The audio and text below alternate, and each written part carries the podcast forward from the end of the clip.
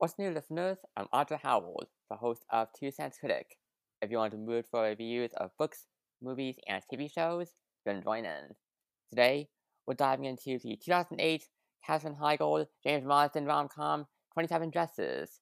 And hanging out with us for this movie review is Karyn Cooper, one of the hosts of the podcast Chick-Lit, which does breakdowns of books like Ella Enchanted, The Handmaid's Tale, and Angus Thongs and Full Frontal Snogging, and then occasionally movies like the 40 Year Old Virgin and Dead Poet Society. Say hello, Karyn. And by the way, I should also note you've been on my show previously last year to discuss Dune, the newest Dune movie. Hello, hello. It will soon not be the newest Dune movie, as of, I guess next year. You that's the most detailed summary of our show that I've ever heard someone say on their own show. So thank you for that. nice. Well, you know, I just like to show off the details. Say, you know, for any new, new listeners, you know, hey, what is this show about? I do try to present that if I can, if possible. Yes. And, and, and I want to thank you so much for coming back. This is exciting. And just, you know, how are you doing? You know, want to say anything for our listeners here for yourself? I'm doing great. I've uh, had a career change and a move since the last time I was on. So it's it's been a wild year since we covered Dune about this time last year, yeah. but I'm uh, I'm doing good. Nice, nice. And you're you're mentioning Dune, like oh, the newest Dune movie. You know, it's so frustrating how it's like Dune Part Two. It could have come out this year, but then oh no, what just like happening for a good reason. Like hey, you know, the writers and actors do need a fair deal. Which at least the writers, the WGA, after after this recording, the WGA finally got fair deal. The AI protections, the fair wages, but the SAG-AFTRA still needs that deal. I know, and we are we are fully in support of of the striking and the negotiations. Exactly, yes, yes. and also, it was not only Dune Part Two that was delayed, but also Challengers, both of them being Zendaya movies, and they were going to come out oh this God, year, but now they're put to next year. Damn.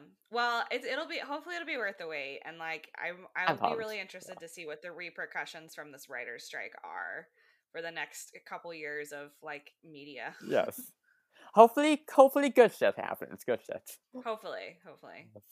I'm old enough to remember the last one, and it was uh, it was interesting. Uh, yes, that was when... I think 2007, right? If I recall correctly, if, I'm remembering mm-hmm. the year correctly.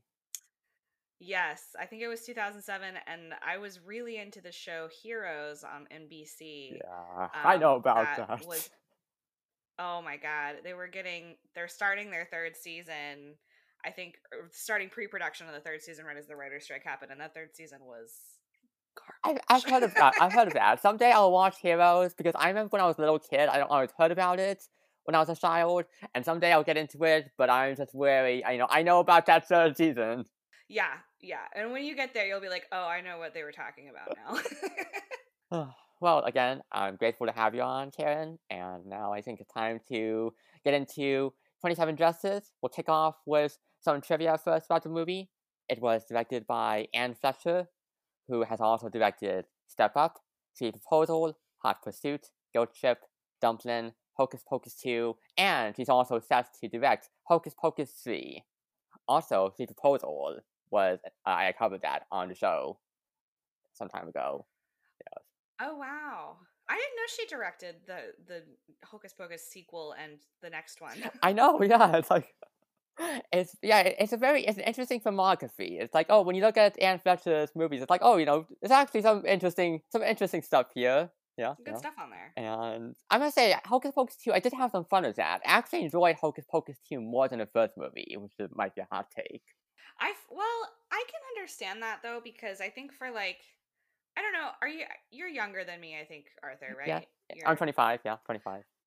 Okay, so not that much younger, but I feel like there's like I was right on the cutoff for the people who like feel nostalgic for Hocus Pocus, like the original one, and then but I did think I I was not expecting much from the second iteration of it. I was really like, kind of going in like, if this sucks, I'm not going to let it color my perception of the first movie.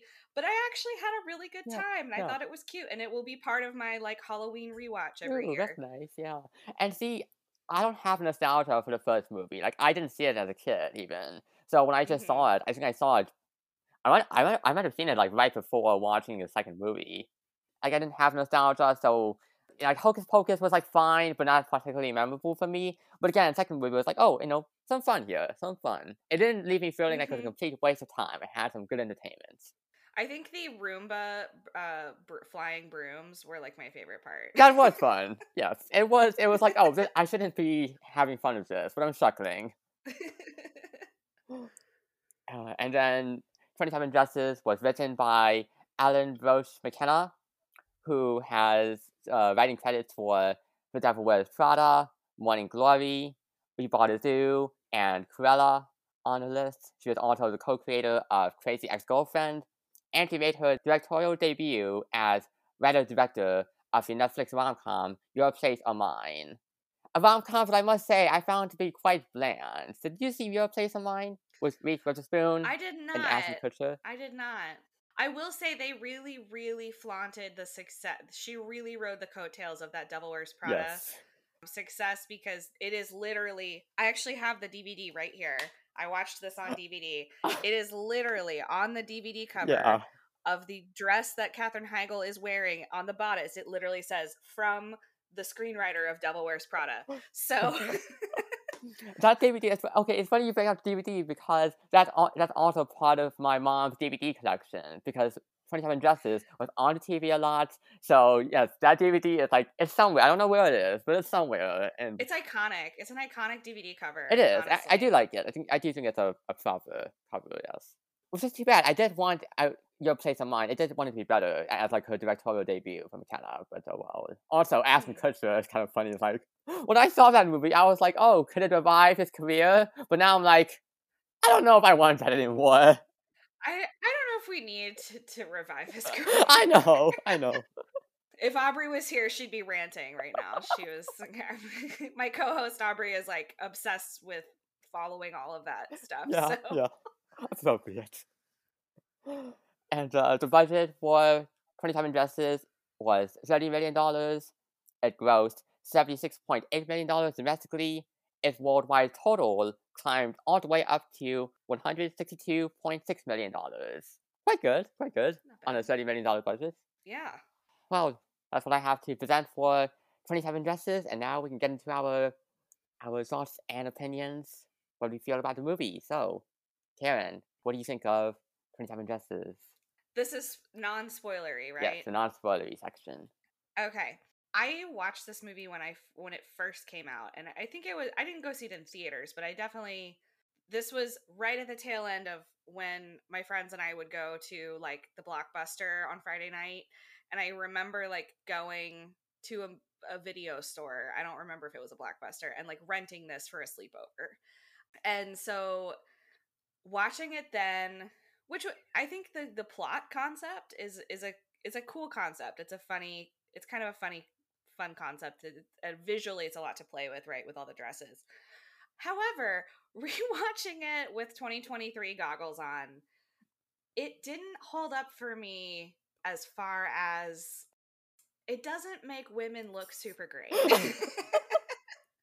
if I put that aside, it's still a very cute, fun rom com from the 2000s, you know, the late 2000s. There's a lot of nostalgia there. I mean, Katherine Heigl's roller set hair absolutely just was sending me the whole time, like her little bouncy roller set curls.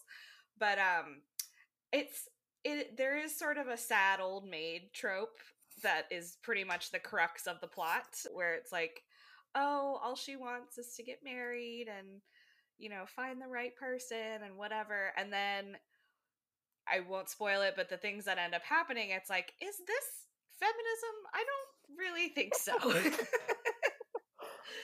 um Yeah. there's a lot of there's a lot of catty competition and things like that. Um, but I do always think of this movie when I hear the song Benny and the Jets. Yes, yeah, so. yeah. Yeah.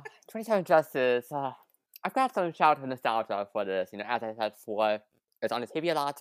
And then, you know, rewatching it, I think I, def- I did see this. Yeah, I did see this a few years ago. So it's not, it's not like th- this is my first time seeing it as an adult. But still, rewatching it now, again, like after a few years ago, it's a movie that I, you know, if I turn my brain off, if I turn off my social consciousness Yes. filter, Uh, I can just, it can be a breezy time. Uh, it can be easy to watch. I do enjoy the charisma of Katherine Heigl and James Marsden quite a bit.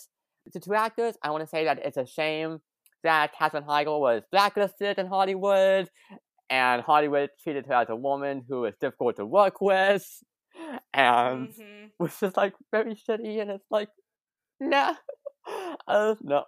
It, it's weird. I think if she were, I think if she were to make the same comments that she made before about Grey's Anatomy and Knocked Up, if she made those comments today, I think today's environment would be more understanding of her perspective. But back then, it's like, Mhm. what? She is being so ungrateful. Right, right. I think everybody has the right to bitch about their job at some point. Like we all do it. yeah. I don't know. I think Katherine Heigl was really having a moment in like the late 2000s too, because she had this, and then she had the Ugly Truth with, um, oh God, what's his name? The ugly truth. This is this is Sparta. Gerard, can't I think Gerard Butler. name? I just saw. Gerard I just saw saying earlier today, today was him. yeah. So I mean, I, this was like her, you know, and then she had she had Grey's Anatomy for a long time, and it I like it. I felt like she did those two movies, and then I didn't really see her in movies for a while, like ever again. so I didn't realize all of that that she was blacklisted for making those comments, but that is interesting. Uh, hopefully, I don't know. I, I hope I hope her career can get revived. You know. And then James Marsden, I also really enjoy him. He still has a career. He's been doing stuff still.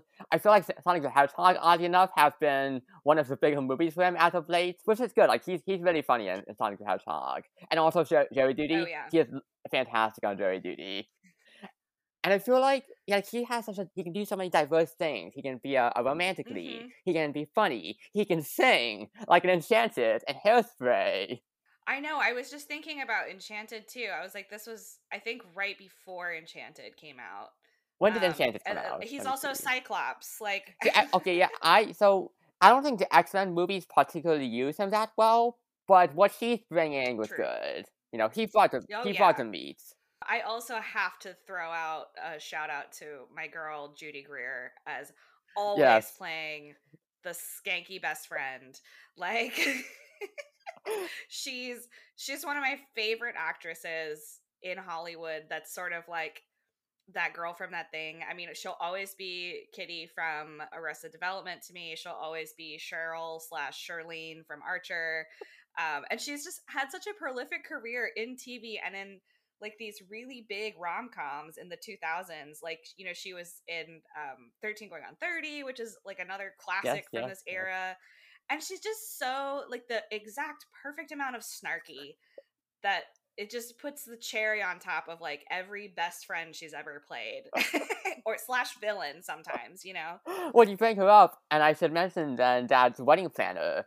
She was in that, and that's also She was. a shout out to nostalgia for the wedding planner for me. Even though I watched it some time ago, and I'm like, nah, this rom com doesn't hold up. But you got to turn your brain off. Eh, you have to turn your brain off. You're absolutely correct. Like if you turn off your like you said, your social consciousness part of your brain, it's it's just fun. Yeah. It's just a fun, good time with very little conflict. and I should note, Enchanted came out in 2007, so one year before. okay. So it was before this movie. Okay. Yeah, but yeah, so the cast, you know, the rom com, you can enjoy it every time you brain off, but it is quite formulaic, a lot of tropes. It's funny, uh, I'll point them out. Like, there's some moments in this movie where I'm like, this is reminding me of some specific moments from other rom coms, and I'll point them out as we go through the plot. But yeah, very tropey, some sexist stuff going on. It's like, yeah, as you were saying, hmm, this doesn't necessarily present women in the best light, does it?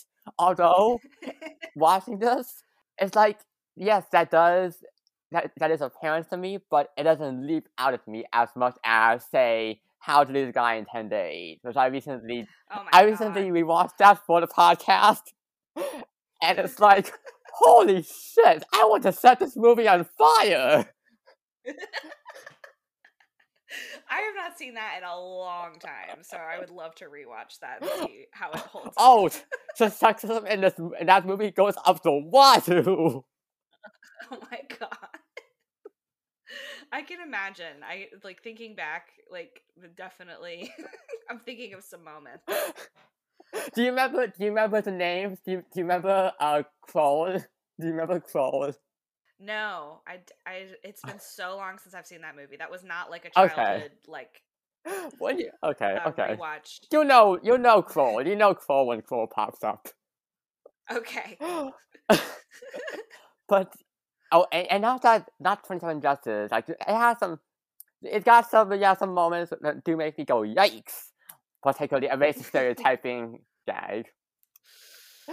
Yeah. But you know what? I don't. It didn't make me cringe as much as stuff like in How to Guy in Ten Days.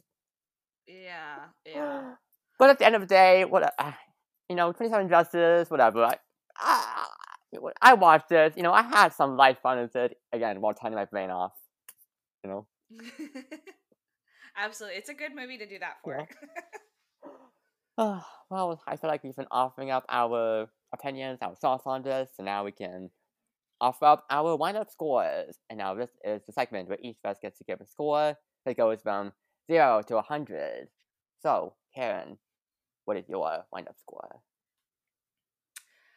I'm going to go with a 42 because oh, I just love that number and I think it falls right in the right range for me. It is a fun, like, silly movie, but sometimes I just can't get past, like you said, the, the, the racial stereotyping and also just the very um prolific idea that is centered in the plot of like women should get married women should desire to get married they should do whatever they have to to find a man and be in a hetero marriage Yeah, oh, yeah, that's right. This movie definitely takes place in a heteronormative world, and it's all about men Extremely. and women. and there's not even any gay friend stereotypes like i mean that was the best we had in the late 2000s where it was Yeah. like you know the the gay guy that shows up when they're planning the wedding or whatever like there's not even any of that I know, I know. it's not even bad representation Just no rep. No rep.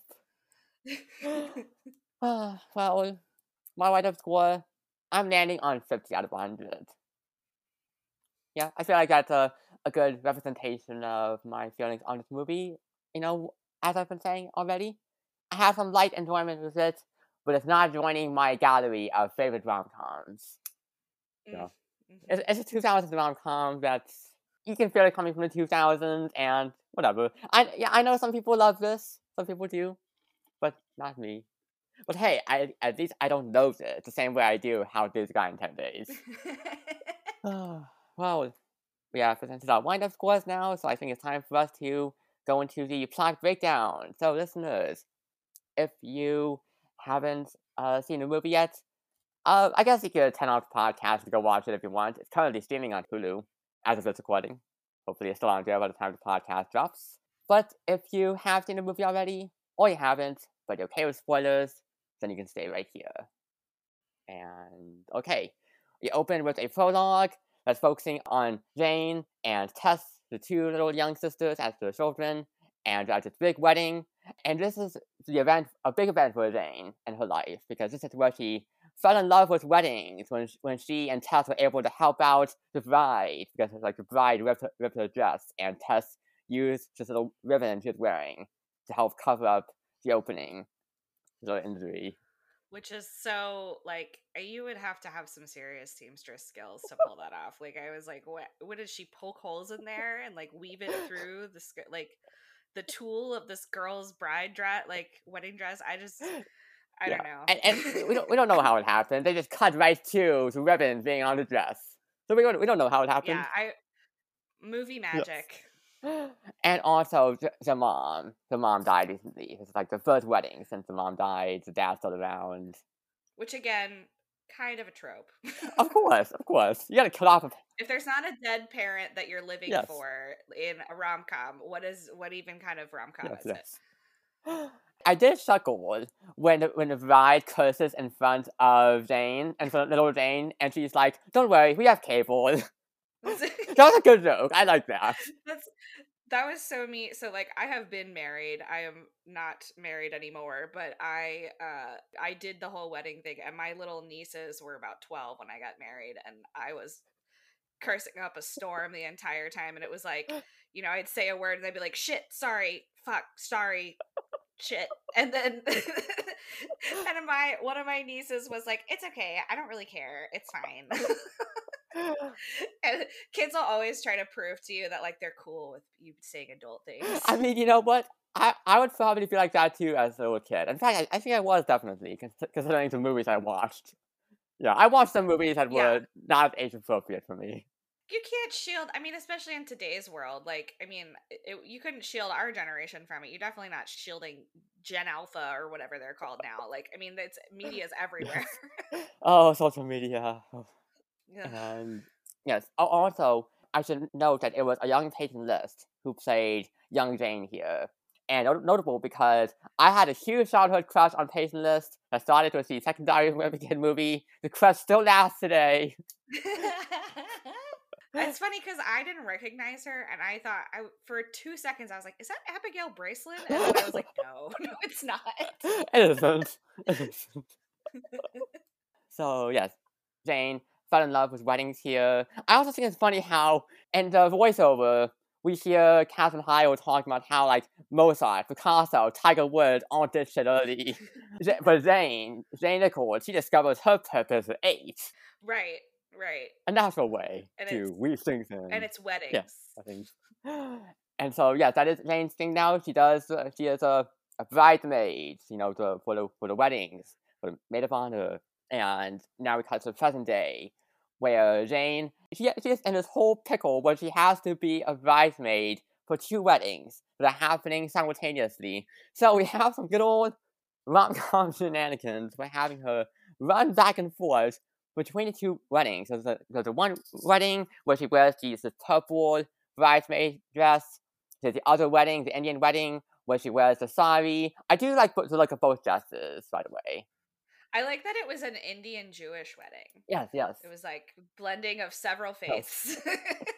and yeah, and yeah, I, I like that. And I also I feel like, and if it was executed differently, her wearing like Jane wearing a sari could have come off as like cultural appropriation. But I feel like for the wedding specifically, I feel like it was culturally fitting. appropriate right right and i think that whole sequence is just it's a really really great and i think this is why i liked this movie the first time that i watched it is a really great jump into the plot. It's it reveals a lot about the plot it's visually interesting it says a lot about who she is and it's just like a lot of fun to watch. I the pervy taxi driver i mean of course they were gonna do that i guess it's a 2000s rom-com but it's it and it it's fun to like it's it's a great opening sequence i think like especially since we have the t- the stereotypical here's me as a child and i'm doing a silly voiceover that's never going to happen again for the rest of the movie and then we finally get the real opening Yeah. you know like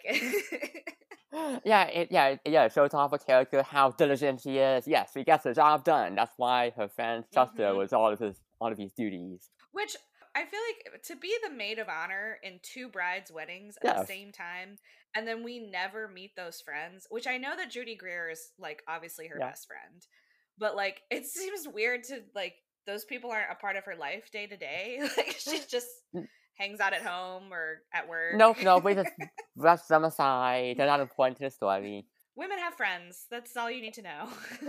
and and yes, there's a per- the pervy taxi driver Ziggy. His name is. Mhm. Uh, he, he looks back at her a few times as he's dressing, and he takes he takes off some of the money that she'll pay him every time he looks back. I want to do the math on what three hundred dollars was versus twenty twenty three money in two thousand eight because I I will do that math sometime not when I'm on the air. but that's it. I feel like three hundred dollars went a lot further in two thousand eight than Yes, it would now. yes. Definitely. So Jane is helping out as a bride, even helping them both pee in the bathroom. Which is so Yeah. real, having been a bridesmaid. Absolutely real. There's a moment where we have another trope here with oh she has to be saved because at the first wedding someone bumps her over when the bride throws the flowers and she's knocked unconscious and she awakens to find Kevin is her. and she's a little woozy from the fall, so Kevin has to escort her home. This moment here, I guess that's a trope, but for some reason specifically, I thought of the wedding planner when that's McConaughey Oh has yeah. to say Lo. There are so many like I don't know, wedding themed movies that came out eh, from like 2002 to like 2010. I feel eh, you know, we had Bridesmaids, we had Bride Wars, we had The Wedding Planner, we had 27 Dresses. Like it was just like we were just obsessed with weddings as a culture, I guess. Bride Wars. Like, That was another movie from my childhood. I actually have Oh. that on DVD as Yes, well. yes, I same here. recently inherited a bunch of DVDs from a friend who was moving, and so 27 Dresses was one of them. And I was like, oh, perfect. I'm going to be on Arthur's show. I can watch it on DVD with the special features, I might add. uh, yeah, I, I saw those special features a while ago. I remember that. I remember that. Nostalgia. Did you did you hear about Netflix? How they sent out the last DVD? no. Yes, it was True Grit. That was the final DVD they sent out for. Oh, that's such a good It is. Yeah, the, the reboot specifically, not not, not the original True Grit, the reboot specifically. The, the Yeah. reboot. Yeah, yeah, yeah. I've actually never seen the Me original. neither, but the reboot's the good. Jeff Bridges one. Surprisingly. Yeah. I I really enjoyed the special features for the uh the running of the brides. Did you watch that one? So running. It was Wait, that sounds familiar. there's there's a department store or it's actually just like a bridal store kind of like a david's bridal i forget what it's like something basement i want to say up in like jersey somewhere that like every year they do this huge markdown on all of their dresses and all of these women come from all over the united states and they go camp out like overnight and they call it the running of the brides because they Oh. open the store and they all run in and grab everything that they can and then they're all trading and bartering with each other and like yeah, that's sounding familiar now. Oh my gosh, that's such a wild event. That's such that's like such a uniquely US thing to happen to me. Like I just feel like you know, picking out your wedding dress is supposed to be this special moment. Like, you know, all this, you know, all your women come with you and blah blah blah blah blah. But it's like to commodify it and like commercialize it in a way that's like almost like Black Friday is oh. at Thanksgiving is so uniquely United States American to me. Yes, yes, our country, our proud little country that's slowly heading into fascism and other things. Oh yes, yes. Oh, don't you love America? Love late stage capitalism. and then on the cab ride, Kevin reveals that he knows he went to two weddings tonight, and we get to learn about his character, how he's a he's a writer, you know, he's working for his newspaper, and he's cynical about love and marriage. Ah! oh wait, does he even Of course, because of course he is. does he even mention his newspaper? I forget actually. Or did he just say he's a writer? I Loki didn't pick up on because I think I remembered what he did for a living, but I couldn't remember what she did for a living, like what company she worked for. I didn't pick up on the fact that they didn't work for the same company without knowing it for like the first, I don't know, t- 15, 20 minutes. And then I was like, oh, right, she works for this, like, like basically it's Patagonia. Right, right. Like, An eco-friendly company. Yes. Right. Because I was like, what does she do again? She's like an assistant and Yeah, you know, all this stuff. We'll get to that, obviously. But I think we get more about what he does towards the beginning than what she does. And it's almost like it doesn't really matter Yeah. like where she works. And then, oh no, Jane left behind her day planner and the taxi, and now Kevin has it. This is such an outdated item, by the way. This little day planner. And it they don't even call it a day planner, they call it a filofax which is some Right. I d- hadn't heard that word. I mean, maybe except in this movie. Like that is like a 1980s, 1990s thing to call Yeah. that. And I was like, I can't believe they called it a filofax. oh, uh. There's a few technological moments in this movie that I'm like, oh, 2008. How Yes. quaint. And now we return to Jane, whose closet can't fit all her dresses. E- e- even like the doors can't fully close. They just pop a bit open. the visual element of all of the dresses together That she saved up is just the from time. Yes, that is the funnest thing to me about this movie. As someone who came from a costume design background, like in college, I love looking at all of the dresses together and how how fun of a shot, how fun of a visual that is. Like at several points during the movie, obviously, because they show them off many, many Oh, yeah. times. Gotta get to Um, work. But I, I think that's the that's the secret sauce. That's the funnest thing about this movie to me is is just looking at all the silly dresses. yes. And then Jane is reading an article by Malcolm Doyle in the commitment section of the newspaper, and his article is about a, a carnival wedding. Again, the newspaper. Another little outdated item. Oh, isn't so isn't it so oh quaint to read a physical paper newspaper? And to have clippings, to keep clippings from the newspaper, as if you can't just like subscribe to the New York Times and Google it. we should say the paper that he works for is called the New York Journal. the New York Journal. Because they couldn't say New York Times. Yes. You gotta just change one word. I love when they do that. Like right. when they change when they change a brand. So it's like, oh no, it's not that other brand, but it's like, yes, it is. Yeah, it definitely is though. Doctor Lightning. Or McBurger. Right, right. And now we cut to Kevin going to work at his newspaper. He is looking to escape the commitments page. And we also meet his coworker, Trent, who's played by Maulik Pancholy, who is in Phineas and Ferb. He plays Baljeet, so that's a lot of nostalgia for that because I love Phineas and Ferb, so I always like. I, I remember his voice, his high pitched voice of Baljeet. He's also in 30 Rock too. Is he in 30 Rock? I don't remember that. Yes, 30 Rock. He he works he works for Alec Baldwin. He's like the assistant, okay, like okay. working at the front desk. Yes, yes. And is like, why aren't you sleeping with the bride right before they get married? You know, they wouldn't be bothering you because, you know, they'll get married. Just so we see where the cynicism comes from. And then we have Jane and Casey going off to work, the eco-friendly Patagonia-esque company, and and Jane works as an assistant to a boss, George, played by Edward Burns, who I kept mixing up with Kyle Chandler. I could see that. George really is too perfect. Like Yeah. I just don't. I like it, he's that type of rom com character where you're just like, I mean, surely this guy snores really loud, or I don't know. There's something wrong with him. There's got. I kept thinking to myself, he is just too kind as the boss. Like, too, way too Yes. patient, way too understanding. I'm sorry, even if you're a, even if you're a good person, like you're you're not just patient of a boss. You gotta you, you're typically more stern. Not a, and like every corporation is a corporation. Even Patagonia has its flaws. Yeah. Okay, like the, the bosses don't actually care about their employees that much. No, no, no. I mean, and it and it, we kind of do get some of that. I mean, I know we're I'm not gonna skip to the end or anything, but like we we kind of do see a little bit of that when he he constantly is praising her for like you always do the things I need you to do. You're the person who can never say no. You're the person who always is there for me, and it's like there's this, you shouldn't be like that at work. like you should have boundaries. It's okay. Yeah, boundaries. they don't actually care about you that much. Yeah, much. I definitely was not feeling many boundaries in the relationship between Jane and George. And it's funny because yeah, like George isn't like this with other people. It's just Jane, his personal assistant. Right, because she basically is his girlfriend. With but she works for Yeah. him and he's not in Yeah. love with her.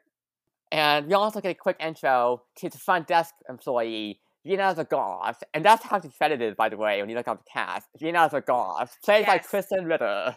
I clocked her in there and I can never remember her name, but I love Yes, her. yes. I love everything she's like every character she's in. I'm always like, "Oh, it's that goth girl that I like so Yes.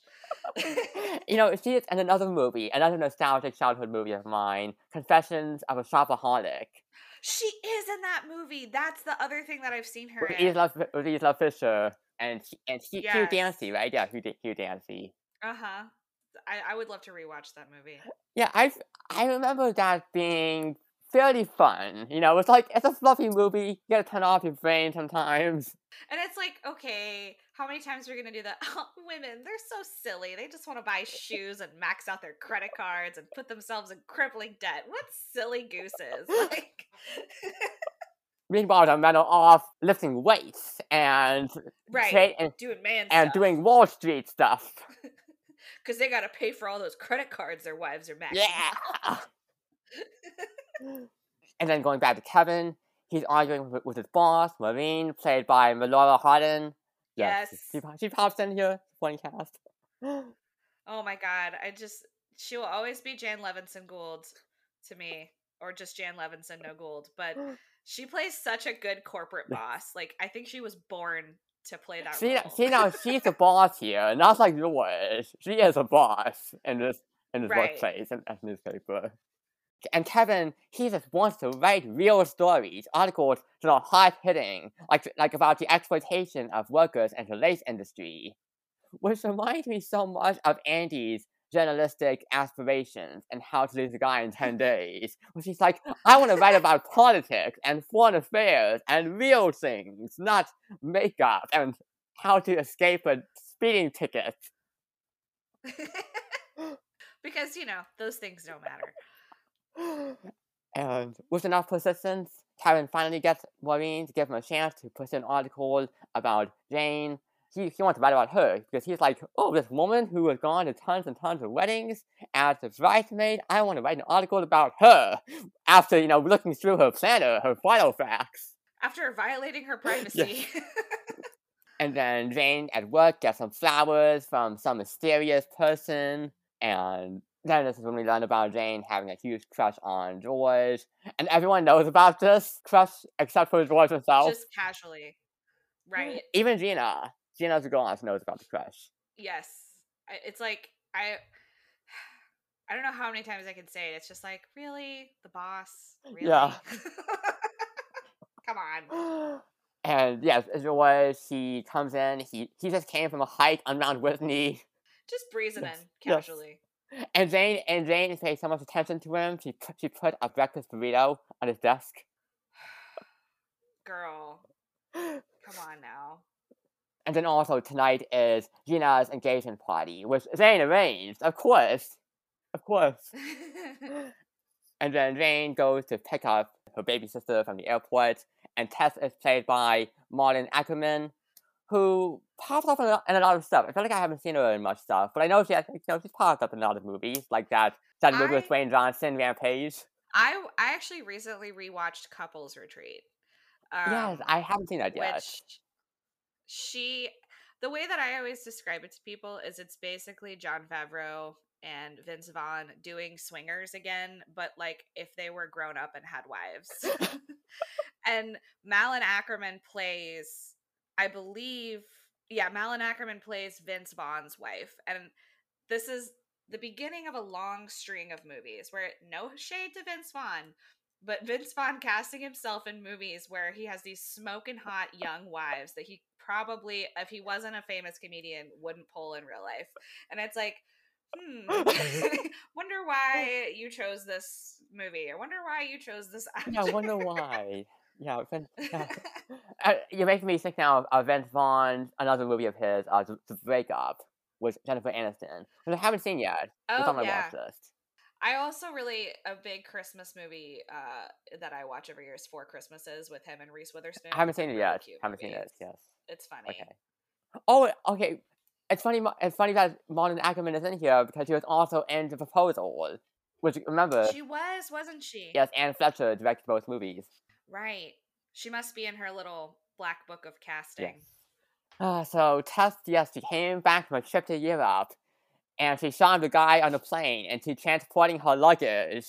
And God. at Jane's apartment, she calls it tiny and cute, which I couldn't tell for the life of me if it was supposed to be passive aggressive or if she meant it genuinely. I think it's a little bit of both. I think like Tess has been overseas having this wild European vacation. And in some sense, she does just want to come home and have like a stable life. But also, she knows that she knows that her sister feels insecure around her, like deep down Yeah. because she has this like crazy wild life. And I just want to say, I have these friends who meet people on planes, okay? And I don't get it. I don't get it. When I get on a plane, I put my headphones in, I close my eyes, I'm looking out the window if I have the window seat. I do not want you to fucking talk to me. And then I have these pretty young, like very outgoing friends who always make friends on the plane. And I'm like. I don't Interesting. I don't understand. I would my worst nightmare is someone talking to me for an entire plane ride. and I have a podcast. Yeah. like I just I don't I don't get it. And I, maybe I just give off like I just have RBF or something, but like I don't make friends on planes. yeah. I'm curious about how I feel about that because the last time I was on a plane was when I was really, really little I can't even remember the plane ride. So I don't know. Whenever I go on a plane ride, when I can remember it in the future, I'd be curious to see how that pans out. Would I be okay with someone talking to me in the next seat over, or would I prefer privacy? I don't know. I feel like I might prefer privacy, but we'll see. We'll see how that goes. I have offended long-term partners who've gone on plane trips with me where I put my headphones in, close my eyes, and they're like, I thought we were going to talk. And I'm like, I don't want to talk to you right now. I'm on a plane. like, this is my time to catch up on podcasts, listen to an audiobook, maybe read some, like, watch a movie by myself. yeah, that'd be nice. That'd be nice. Anyways, that was my that's my rant for the day. Thanks guys for sticking with me on that TED Talk. and then Jane and Tess they're reminiscing on their parents' wedding. Tess didn't care for the mom's dress, but Jane loved it. Setting that up for later. Mm-hmm. That's a little plot plot point there. And Tess also finds a pile of commitment articles that Jane has built up. As I mentioned before, the clippings, the, the precious clippings. Oh my god. The only clippings I have anymore go straight in the trash because they're my fingernails. Is that gross to say? Probably, but I mean, I'm not keeping them. well, I love it. and then Kevin uses Jane's final facts to follow her to Gina's engagement party. Creepy! Which is not, yes, yeah, so let's zoom out and talk about the stalker behavior. like, look, James Marsden, oh I love God. you, but man, your charm is doing so much to get me on board as your character. Oh my God. It's it's too much. but at least James Marsden is playing a role where he actually gets he gets he gets the love at the end of the day compared to other movies like Enchanted and true. Notebook. Well, Enchanted, no, he does end up with Idina Menzel at the end, which you know that's true. That's good, yeah. Poor Cyclops. and then Casey encourages Jane to get drunk with George and get him into bed. And that's followed by George saying to Jane, like, hey, are you okay with me leaving that thing, vaguely that thing on, her, on your desk earlier? Because we, we haven't really had a kind of relationship before. And that gets Jane all excited. She's like, what? Is he talking about the flowers? Right. But then, right as she is about to approach him and try to get up the nerves to talk to him, Tess just comes in because Jane had invited her earlier. Now Tess is here. She comes in and she and George the sparks are just flying between them. And then we learn, oh, George has just left a dry cleaning slip on Jane's desk. And here we have the necessary plot device of female competition between sisters. yes, because we need it. We love to see women compete, don't we? We do. Yeah, we have to. We can't just have healthy relationships where women talk about things besides men and pass the Bechdel test. It has to be a catty fight to the death over a man. uh I'm being very sarcastic. Like I understand. Like I'm, oh, I'm oh, yeah. taking a step back, and it's like obviously, like this is just a cute little movie from the 2000s, but it is really funny to like be like, man, we really haven't gotten that much further as far as rom coms are concerned. I, this the trope is popular, it's very popular, it and it's not something that I'm always, you know, I'm not pumped when I see it. It's just like, and we need this show. We don't need it. Eh. I feel like as far as creating conflict, it it works. It does. However, there's other there could be other avenues. I don't know. I'm just the type of person who criticizes things without any solutions. So, you know. yeah. I mean, in general, I'm also not in general love up. Eh, I'm not in general. I'm not up for love triangles. Yeah. Love triangles. Yeah. There are a few examples of, love, of love triangles that I can get a get on board for. Most of the time, though, it's like, eh, this is trite, this is unnecessary, it drags things out. No, no love triangles. Yeah, yeah. But we have love triangles here, and then and then Kevin shows up and reveals he's the one who sent Jane the flowers. And Jane reacts. Of course. Jane is so upset. She heads out and yells, Motherfucker! But the camera cuts back uh, with all the music playing over it before the F bomb can drop. And she yelled at right in front of a 50th anniversary event just next door. Just out back, you know, everyone wants to have their 50th anniversary party right outside the back of a CD. I know. I was like, why are these two events happening so closely together? There's like violins playing, and then you hear, and it's like, what? That would never happen. no one's planning that. no, no, no, no. And then Jane heads back inside, and Kevin reveals, hey, I read your Filofax. And he compares her cramped handwriting to that of the Unabombers. Oh my god, I did clock that, and I was like, wow, they really made a Ted Kaczynski reference.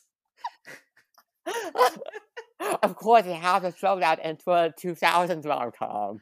Of course. She's not writing manifestos in there. She just likes to know how her day's going. And he offers to buy her a drink, but she turns him down. And now Tess and George are continuing to head it off. So they go out to dance.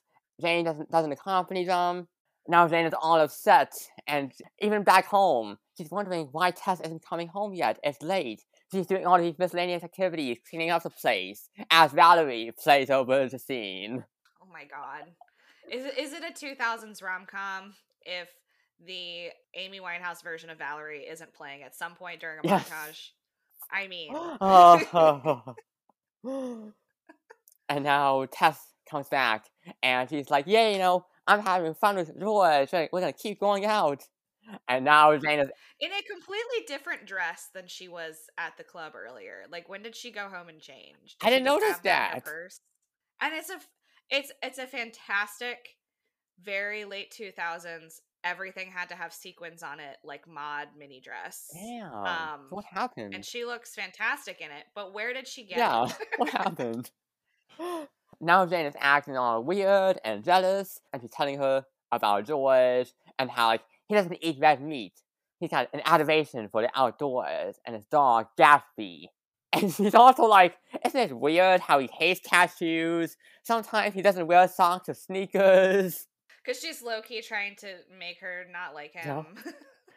But it doesn't work. No, no. And then we have the introduction of, of the dad Howard, played by Brian Kerwin, who owns a hardware store.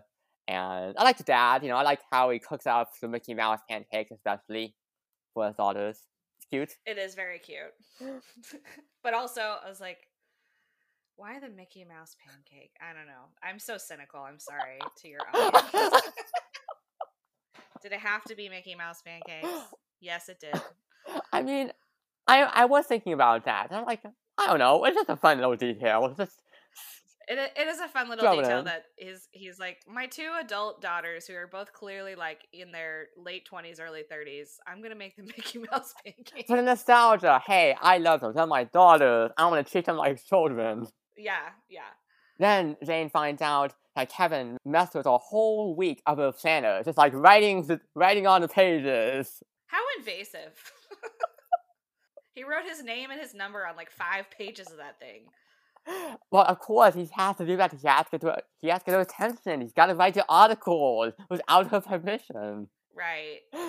And so she calls him up, and he and he's asking, "How can you afford these weddings, the dresses, the airfares, the wine of the month clubs?" And Kevin makes it very clear he's all open for a date. He wants to go out with her. He makes apparently, seemingly, yes. and then we get we get introduced to Pedro, George's little brother, quote unquote, from a Big Brother program. And when Tess meets him, she yells in his face, "Hola, Pedro!" Ugh. And I'm like, Ugh. no, no. no. Why? I mean, it's very clearly meant to show that she's the idiot there. Yeah, Like, but also also- we still don't need like- it. do we need it? It reminded me of a very, it reminded me of a very similar gag in Along Came Polly for some reason. Just like, I haven't seen that. oh yeah, yeah, that's a that's a rom com that you'd also have turned off your brain for. That's Jennifer Aniston, right? Yes, and Ben Stiller. Okay, and Ben Stiller. That's right. I right. to this day, I'm still kind of surprised that there's a movie with the two of them together. Yeah. What a what a world to live in. what a time to be alive. And Debra Messing also. Oh Yeah. wow. That's interesting. And then they all go to a baseball game where Tess just starts lying.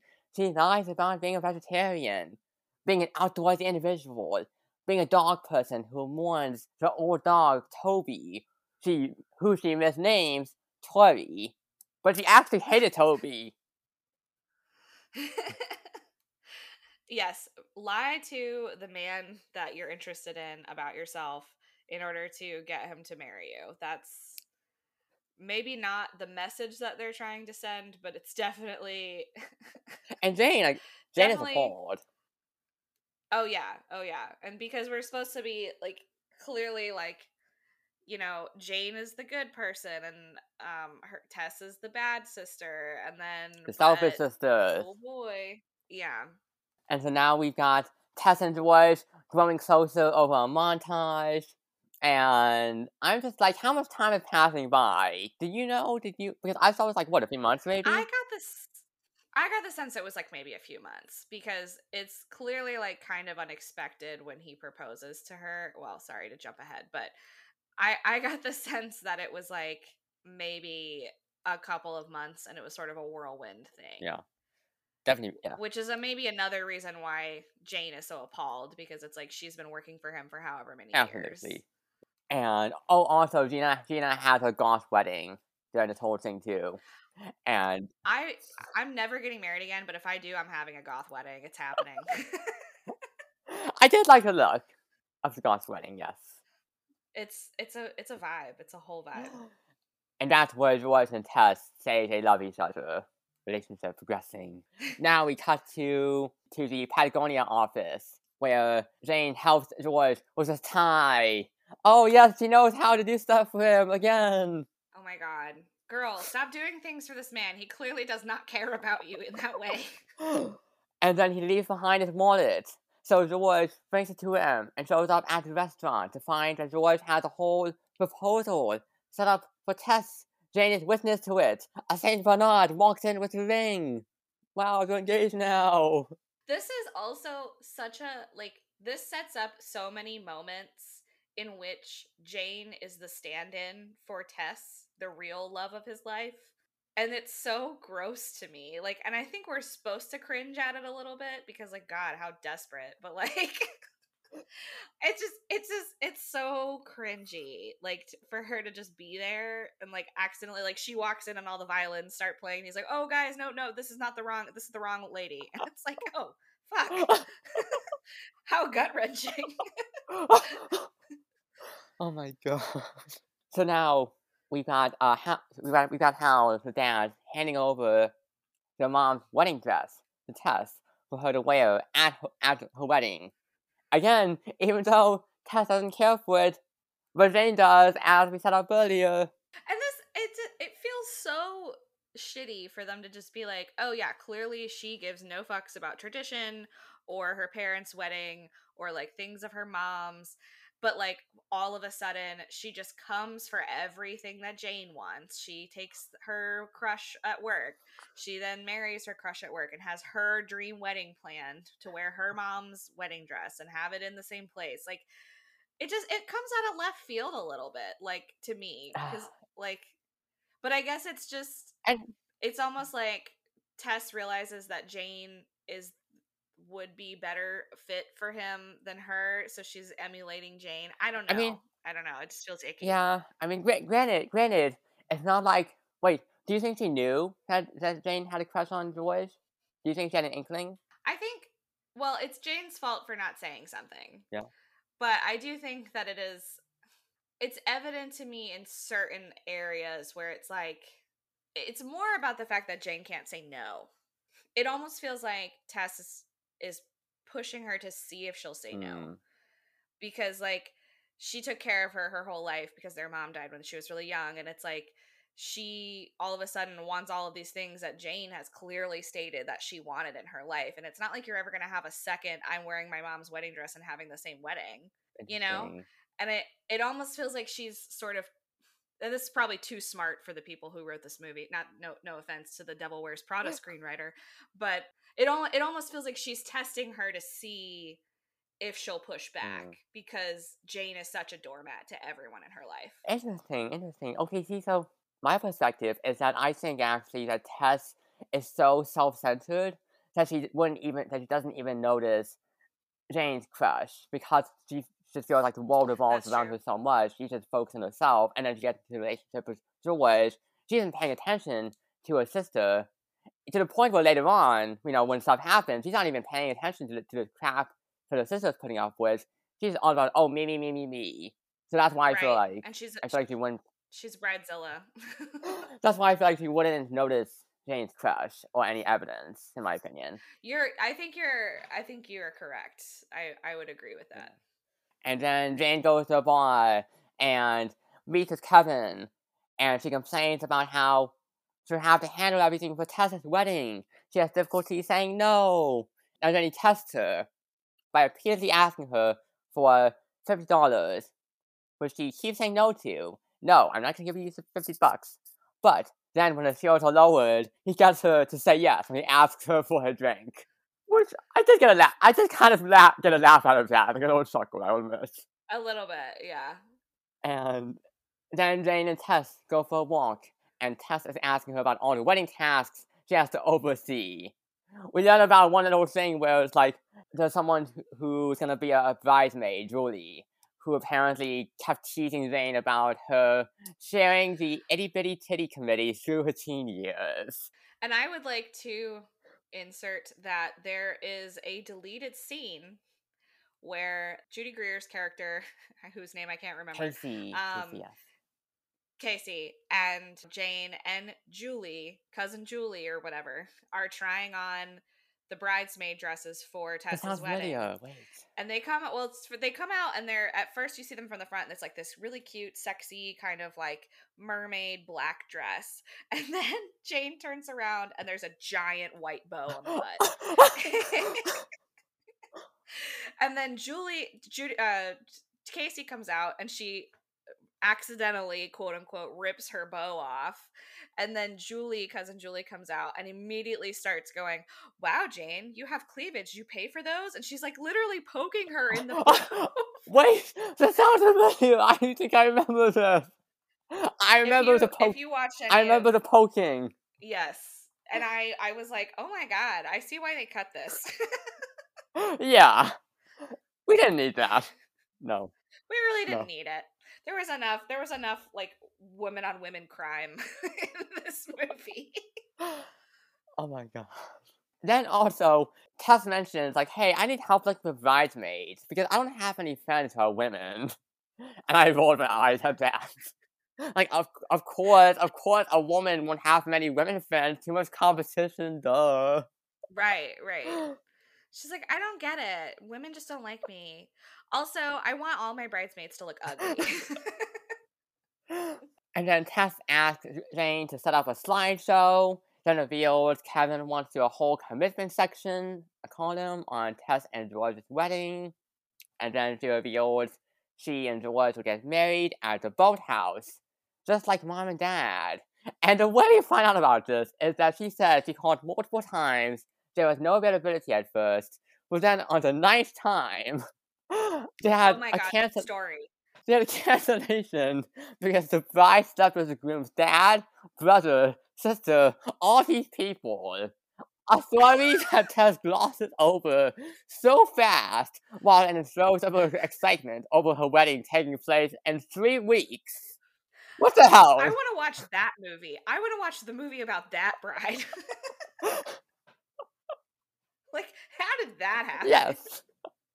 Like, that is such a story to just throw in so casually. Oh my oh god. Oh my god. And I guess the and I guess heteronormativity had a bit of a, a poke through it for once. There just a little just a little horrible bisexual representation. oh my god. And again, Tess is focused so focused on herself she doesn't even like paying attention to the story. She's like, oh thank God. Thank God this bride ruined everyone's lives so that I could have my dream yeah, wedding. Yeah. And then Jane isn't all that outwardly excited, obviously, you know. And Tess and Tess knows, hey, you know, I know you want to get married at the boathouse, and Mom's just too. But Jane is just like, hey, I just want you to be happy. Oh, shut the fuck up, Jane. Stop it. I just heard the steamroller just like flatten her out in that moment. And then at the yoga class that Jane and Casey are attending, I love how Casey is just complaining so much about Tess, just doing it so loudly, everyone else can hear them, to the point where the instructor has to bang a gong to quiet Casey. Which I've never been in a yoga class where they bang gongs, but you know, I've never been in a yoga class in New York, clearly. It happens all the time in Sex in the City, supposedly. and Casey is enough for being Tess's bridesmaid initially, but she'll do it to support Jane. Support a friend. Yes. And then we go to Jane encouraging a master baker to whip out the cake in three weeks for the wedding. And he tells him about it, but he's like, no, make this cake. And then Kevin arrives. And when Tess tells him about Jane stowing away his columns, Jane realizes he's the one who's writing about them because he uses Malcolm as a pseudonym to protect himself from quote unquote crazy vibes. So now. Oh, you know those women. They're so yeah. crazy. And Jane is so mad now. She feels like. I love how she says she feels like she found out her favorite love song was written by a sandwich. this pessimistic old man, just writing so lovingly about the weddings. How can he accomplish that? What does he say? He's like, if I have to write another sentence about baby's breath, I'm gonna lose it. Yes, yes. and then Kevin drops by Jane's place, comes across an open closet full of Jane's old bridesmaid dresses, and so now this is when we have the iconic fashion show that she does for him. Yes. Which I'm like, why are you doing this? But oh well, it's, it's, it's for the movie, it's for the rom com. I just want to say, as someone who's been a bridesmaid a couple of times, in my life. The fact that she is the same size at all of the different times in her life that she's worn those dresses and they all still fit. Not realistic, just saying. Well, of course not, but this is a rom com. We gotta keep that in mind. But this is a rom com where nothing, where real life doesn't exist. Yes. Um, and uh, this is, I think, the third montage in this movie, possibly. Second, because second or third. Where she, she's she's like up all night waiting and Valerie's playing, and then we get the montage of the couple getting to know each yeah. other, and then there's this montage. Yeah, oh my, so many montages, yes, for rom com. Which I personally, I would have set it to um, RuPaul song or um, perhaps Vogue by Madonna instead. I don't like, I wasn't feeling the music that it was set mm. to, but. interesting. I interesting. Okay, I remember being alright with it, but that's, I got that. I got that. if we're going for tropes, go all the way. Yeah. and what do you think about the dresses that she shows off for uh, Kevin here? Because I've got some thoughts, but what are your thoughts? I want to hear your thoughts first. The person who had the Gone with the Wind wedding. Oh yeah. boy. Yeah. As somebody I grew up in the South. I mean, it's not deep, deep South. It's like mid Atlantic South. But like, I do, personally don't know anybody who has had or would have a Gone with the Wind wedding. I several people have gotten married at plantations, but I was like, whew, the full 1800s Civil War, but like the South and the Civil War. Like, I, are we really doing that? That's how you mm. want to remember your wedding? Like, come on now. That's not age well. No, no, no, no. I just imagine that she like they said their vows and then like they introduced a couple and she's like, I'll never go hungry again. do you think the movie is even aware of that? Or do you think the movie I don't know I, because I, I wonder if it's just throwing it in flippantly. I feel like it was, and I I don't know, maybe like there's more people would think more deeply about it now but like also i just feel like the south is such a weird foreign thing to people i don't know any of these people's backgrounds like who wrote the movie but like to people who didn't grow up here it's such a weird if you just lived in new york your whole life or on the west coast or like whatever it's such a foreign place to and and of course you could just like throw it in you mm. know? Like just throw in gone with the wind. Everyone loves gone with the wind right? Like oh of course don't we all love gone with the wind I I personally hated it. I've never seen it, so I can't say. It was it's extremely long and incredibly like boring to me, but you know, my sister would say otherwise. Um, the the different cultural weddings piqued my interest, as well as the underwater wedding. I would absolutely go to the wedding where the women wore suits, though, because I would rock a suit. okay, see, here's the thing. I like the idea, but I thought the suit was very ill fitting on Jane. Yeah, they didn't have time to tailor it to her for that one shot. I don't think. No, no. Yeah, I, I, I, I like some. I don't know. I was into some of the dresses, like the like the suit. Like I, I would have been into it, I guess, if it had been tailored properly. There was the, Mm. there was, oh, there was the LA wedding. The Oh wedding. god, that was hilarious. yeah, that was that was funny. I like that, and then oh, there was also the Shasha dress. There was, I'm like, wow, Oh pink and yellow. Oh my! That was interesting. With a, a beaded bodice. Okay, very interesting. I once did so for a very brief time in my early 20s. I was a freelance makeup and hair for weddings and events. And I did a wedding once where the theme was vintage Barbie. Oh, So, vintage like, Barbie. Ooh. All of the bridesmaid had these like pink sort of 1950s formal dresses and then they all had to have the bride wanted everyone to have ponytails. You know, like the very vintage Barbie ponytail, but half of her bridesmaids had short hair. So I just sort of like did what I could and she insisted on them having ponytails and the bridesmaids were complaining the whole time and I was like shut the fuck up. Shut the fuck up. Oh. Like, it's her day. yeah, it's her day. No, it's her day. Just you know, go along with it, I guess. Yes. Anyways, I had to throw that in there. I see a few other dresses I don't know. The purple tulle, which I did comment on earlier. She wore that to the first wedding. I did like that. The gold and that pink. collar on that dress is so like vogue Yes. in the 2000s Yes, yes. like very into very popular Yes. thing And then the pink and gold sari, as I commented on before, did like that as well. Mm, there's also. Oh, got a note the olive green dress, which I did not like because of the color. No, no, no. that color was it had a hold on us i think at some point in the mid aughts but i think it was much more appropriate for like upholstery or curtains Yeah. I did like how Kevin said that it's an instrument of torture inflicted, inflicted on you by a bride who wants you to look ugly. it's true it's true And oh, and of course the kimono. Gotta know the kimono. oh yeah And again, like it's for like the wedding, like for the for the cultural wedding. So I guess Right. it, it's okay for that. I guess it's Yeah. probably fine I do like I do like the lavender color. Yeah Yeah. yeah And oh, it's a top hat. That's the one. It's a top hat. I'm looking at this right now. Oh yeah, I love that you took notes on oh, everyone. Okay, well, I'm, I'm I'm looking at an article right now that actually has the dresses, and so I'm looking at the picture. So caption below the picture is for the top hat one. Is this a bridesmaid dress or a costume for a backup dancer and a Liza Minnelli musical number? oh my god, it does look like something straight out of Cabaret. It really does. And then oh, remember the green taffeta? I did not like the look of this one. I don't know. What do you think of green the green taffeta? I have to find this article now because I need to.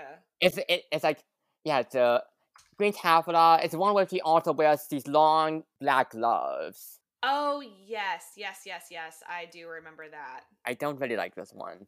It, it's it's the Oh my god. Oh yeah, it's 'cause shoulders for me. It's eighties. It's the shoulders for me. It's giving. Yeah, it's giving 80s prom. It's giving I love your sleeves. Thank you, I made them myself from Napoleon Dynamite. yeah. Oh my god. And then of course the scuba dress. Oh my god. I love how this article says that the, that the scuba dress is. Yeah, it says this bride is straight up sadistic. And I have to ask, did the Ah. bride and groom pay for the whole wedding party to take scuba diving lessons? Well, yeah, mean, did they? Because you have to Did they? I don't know. you have to have a license for that. Like it's Oh, uh it's, you can't just go scuba diving. oh, well, Now I'm now I'm looking at all of these dresses. Oh, the ye- the bright yellow with the butterflies on it. Oh yeah, I wasn't really my in for that one, that particular one. no. The bolero jacket one, though, that again, bolero jackets were so popular. I did like that. I did. I did like that one. Everyone had, and it even made its way into like regular like active wear. Like I remember having these like distinctly remember having these like cropped half jackets like that I Mm. wore in middle school all the time.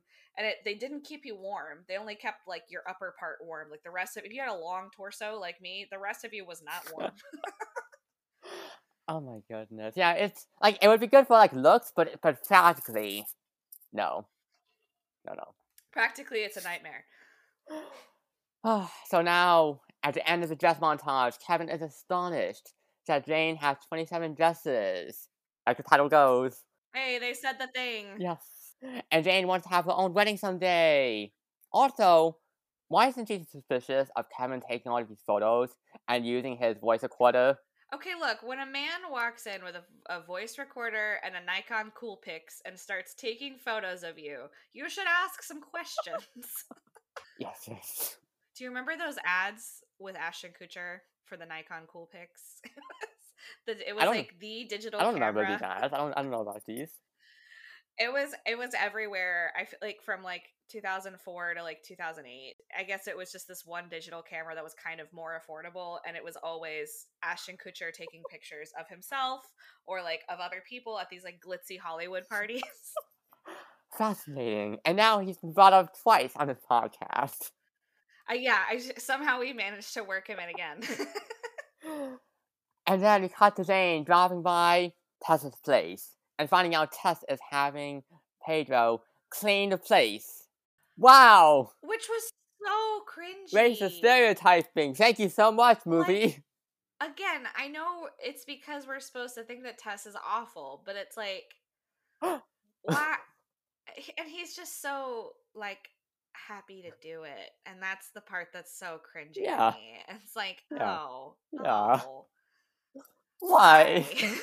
he's just oblivious to the whole thing. He just thinks he's helping out Tess and George and being all hygienic. if the listeners could see my face right now, uh, and then back to Kevin.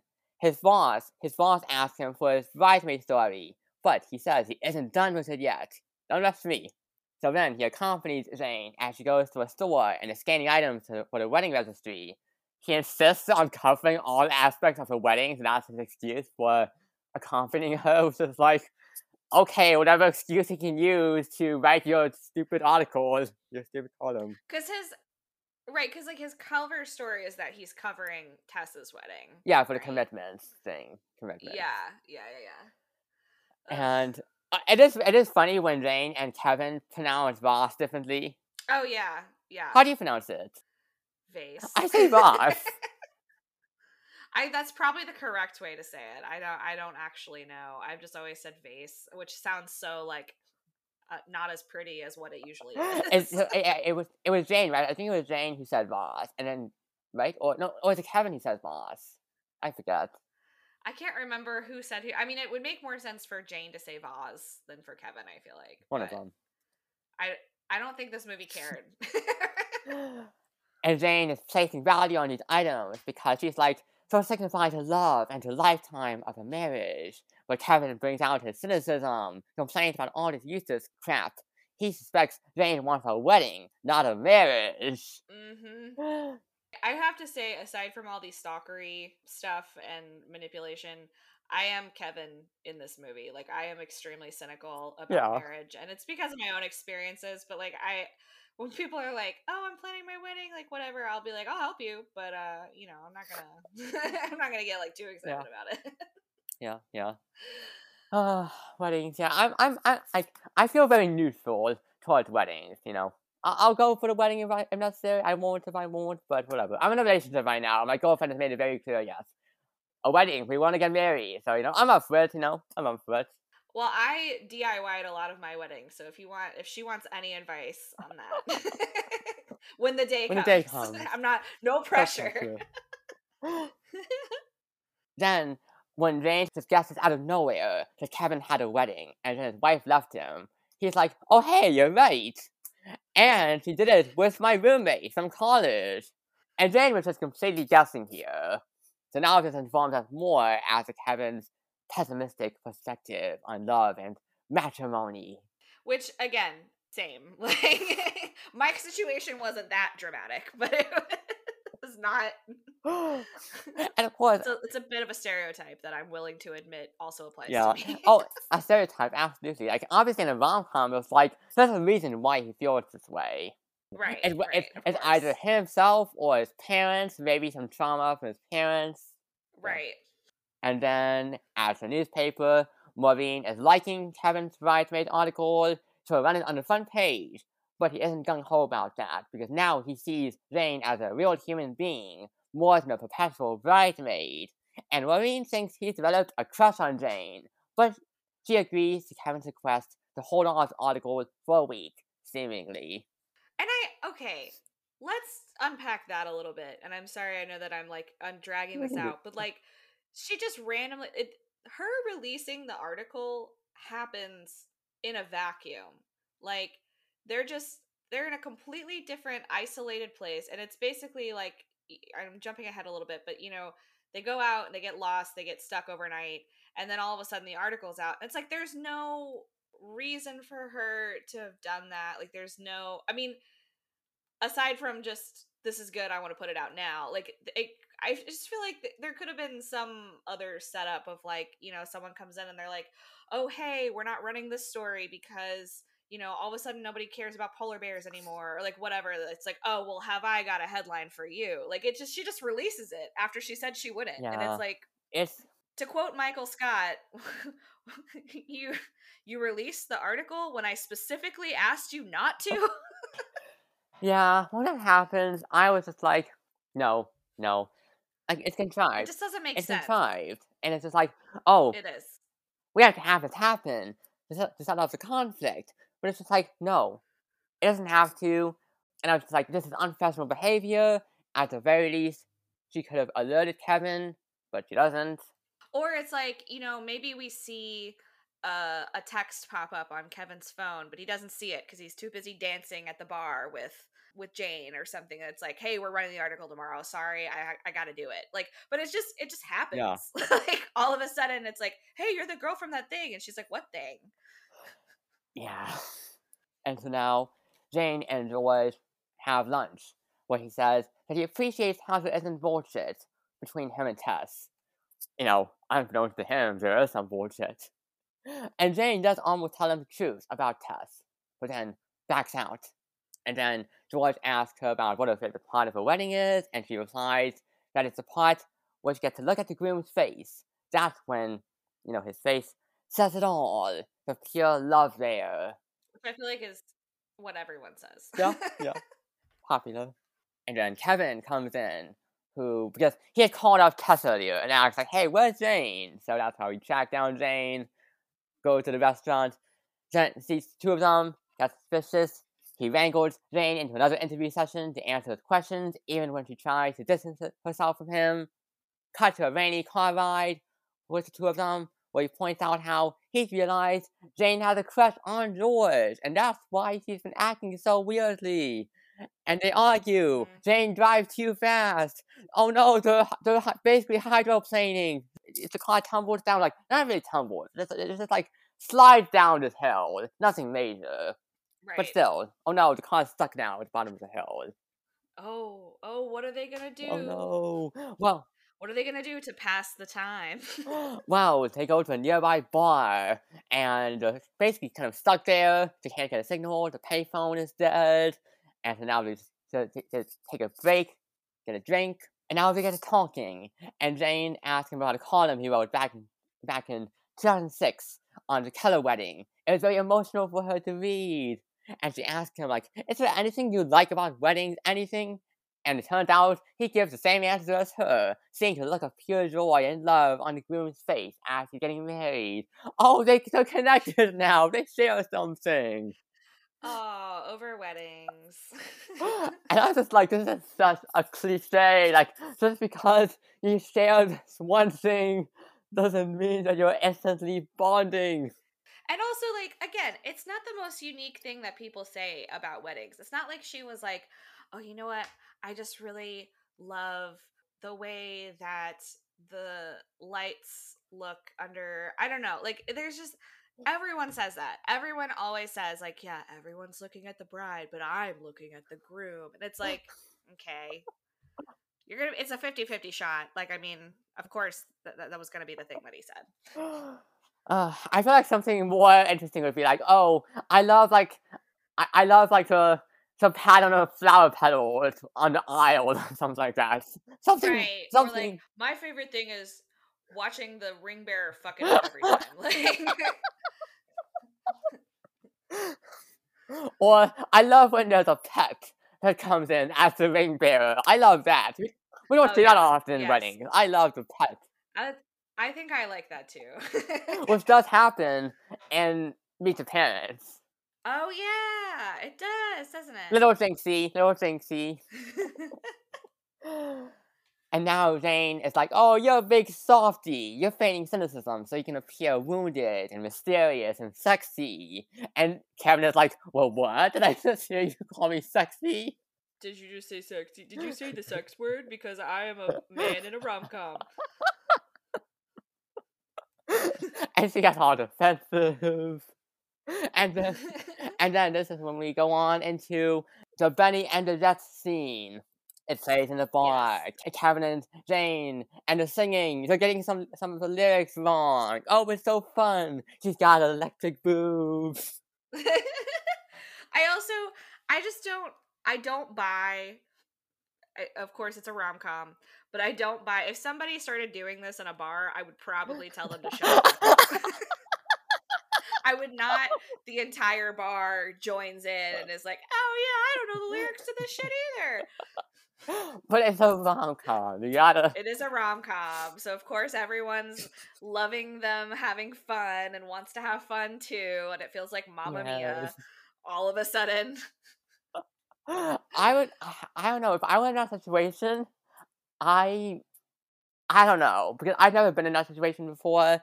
I would like to say I would like to be optimistic and say that I would be the, one of the fun ones joining joining in. There's a very precarious thing that happens when people are acting up at a bar. It's always the situation where you have to sort of gauge the- the room and think is this person so drunk that they're going to cause trouble or are they just drunk enough to get everyone to like have fun with them. Yeah. and nine times out of ten it's the former. So i just tend to avoid those people because i'm like i don't want someone coming up to me like stumbling down drunk and getting me into trouble with the bartender. But like yes i feel like i feel like based on their behavior it could go either way. Either way. yeah, so they're having fun. Yes, the audience is singing with them, cheering them on. And then Kevin admits he did cry at the Keller wedding. Oh my goodness! So now Jane is like, "What?" And then they and then they have sex in the car as the rain keeps pouring down around them. she's like oh you cried at a wedding here here's my loins Well, obviously, yes, she's a woman. Obviously, obviously, Obviously. she loves the emotional stuff. Right and men can't ever be emotional no, no. No. That's not allowed Next morning, Kevin brings her coffee, and she's like, I never do this. And then Kevin is like, Yeah, I know. You said that a lot last night. I never do this. I never do this. I never do this. because she's the responsible one that always is home and taking care of other people and never has fun Yes. herself how many fucking times can you hit us over the head with that and now we cut to them eating breakfast at a diner. One of the customers recognizes them as the Bennie and the Jets pair from the bar. And then the waitress recognizes Jane from the newspaper. Oh no, Kevin's calling about her oh, published no. and got all the photos that Kevin took of her and her bridesmaid dresses. And Jane is so mad, she slapped him, which I do understand very much. Kevin was so invasive. And just like, oh my goodness, no. There's actually some pretty good slaps in this movie Wait, I'm because there's the one at the beginning where t- casey slaps her when she when, yes. uh george says that's why i love you jane and she goes i love you too and then she just right in the face To reset her. Hey, snap out of it, Jane. That's right, I remember that, yes. and as we said before, I don't like how Maureen just published an article and she's just, she's, she's just like, hey, I'm the boss, I had every right to publish your piece, Kevin. But you said you wouldn't. Yeah. Like, uh, your word means nothing to me. It kind of reminds me, it reminds me just a bit of how to lose a guy in 10 days when, when Andy's boss, played by Bebe Neuwirth, when the way she also kind of like is untrustworthy with her words, and that movie as well was a promise she gives to Andy, to Kate Hudson. Because never trust a female boss. I'm sorry. I'm just making shit where there isn't anything now. well, hey, you know what? It might be worth to make make it up when you're talking about these movies, especially something like How to Guy in Ten Days and such movies. And then Jane comes back home, and Tess is pissed that Kevin painted her as a bridezilla in his column. And Tess, this is no this is what I said for. Yeah, this is what I said for. Tess Right. does not give a crap. She's focusing on herself, and she's mad at Kevin when he calls her. Which I mean, that's not that's not you know it, you know that's understandable. Yeah, of course, she'll be mad at, at him, shouting at him. But still, she's not paying attention to Jane's problems. No, no. I also just feel like Jane could probably sue him for using her image without her signing a photo. Yeah. like, But of course, if there's even a chance you're going to be on camera in like perse- professional settings, they make you sign a photo release. but hey, the movie doesn't deal with that. No, no. no, no. Because no. next We have oh, we cut to the Patagonia-esque office. where George is being is just being so understanding with Jane. And he's just like, hey, I understand that Kevin exploited you, and I just want to make sure that you're okay, that you're alright. what a guy. What a guy. and Casey avoids the chance to be like, I told you so to Jane. And then Tess and then Tess decides to forgive Jane and her trusting nature. And I was just like, What? You wanna forgive Jane? She was a she was a victim too in this whole situation. She's arguably the bigger victim because, like, what he said about her is painting her as like a desperate woman who just wants to get married, when that's not necessarily the case. I mean, it is kind of, but what he said about you is actually just true, Malin Åkerman. and Jane's photos in the newspaper without her permission. And yes, no one knows what you look like. and then Tess provides Jane with a script of what to say during the upcoming slideshow for the for Tess and George's engagement party. And then we learn Tess took apart her mom's dress using parts of it for herself. And Jane is so deeply upset. Oh my goodness. No no. it hurt me too. I Yeah. was pissed. Yeah. Like I was so pissed. And after listening to her talk about, it, she's like, "Ew, the the plasticky lace with the half box pleats, like whatever she says at the beginning." And then it's like, "Bitch, you used it on your wedding dress, and you took apart the wedding." And then when she says, "This is the part that got me," when she says, "Well, we saved the rest. You can have it if you want for your wedding." And it's like, "Excuse me, you're never putting that dress back together." Like, here's here's my sloppy seconds of a wedding oh. dress for you to wear. Like, ew, who does that? Tess apparently Who says that? Apparently, what a bitch. selfish, selfish sister.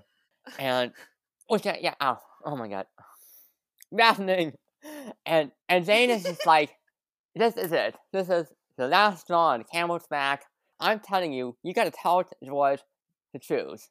But Tess is just like, oh well, you wouldn't even hurt a fly, so you wouldn't hurt me. You're not gonna tell George this crap. This is the lies I told him. and she does that up until like that is her downfall is that she thinks that Jane's not going to do it. Oh yeah, very proud in that sense.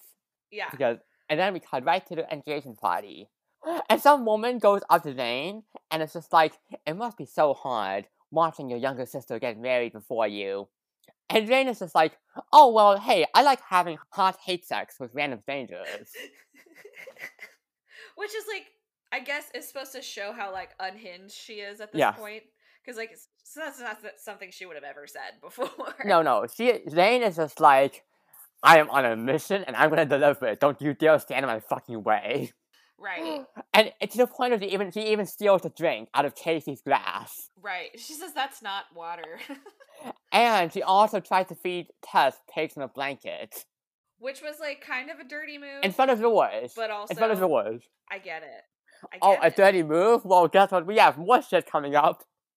And Tess insists that Jane stick to the script that she wrote for her. Which, hey, Jane technically did that. She did read off just the script.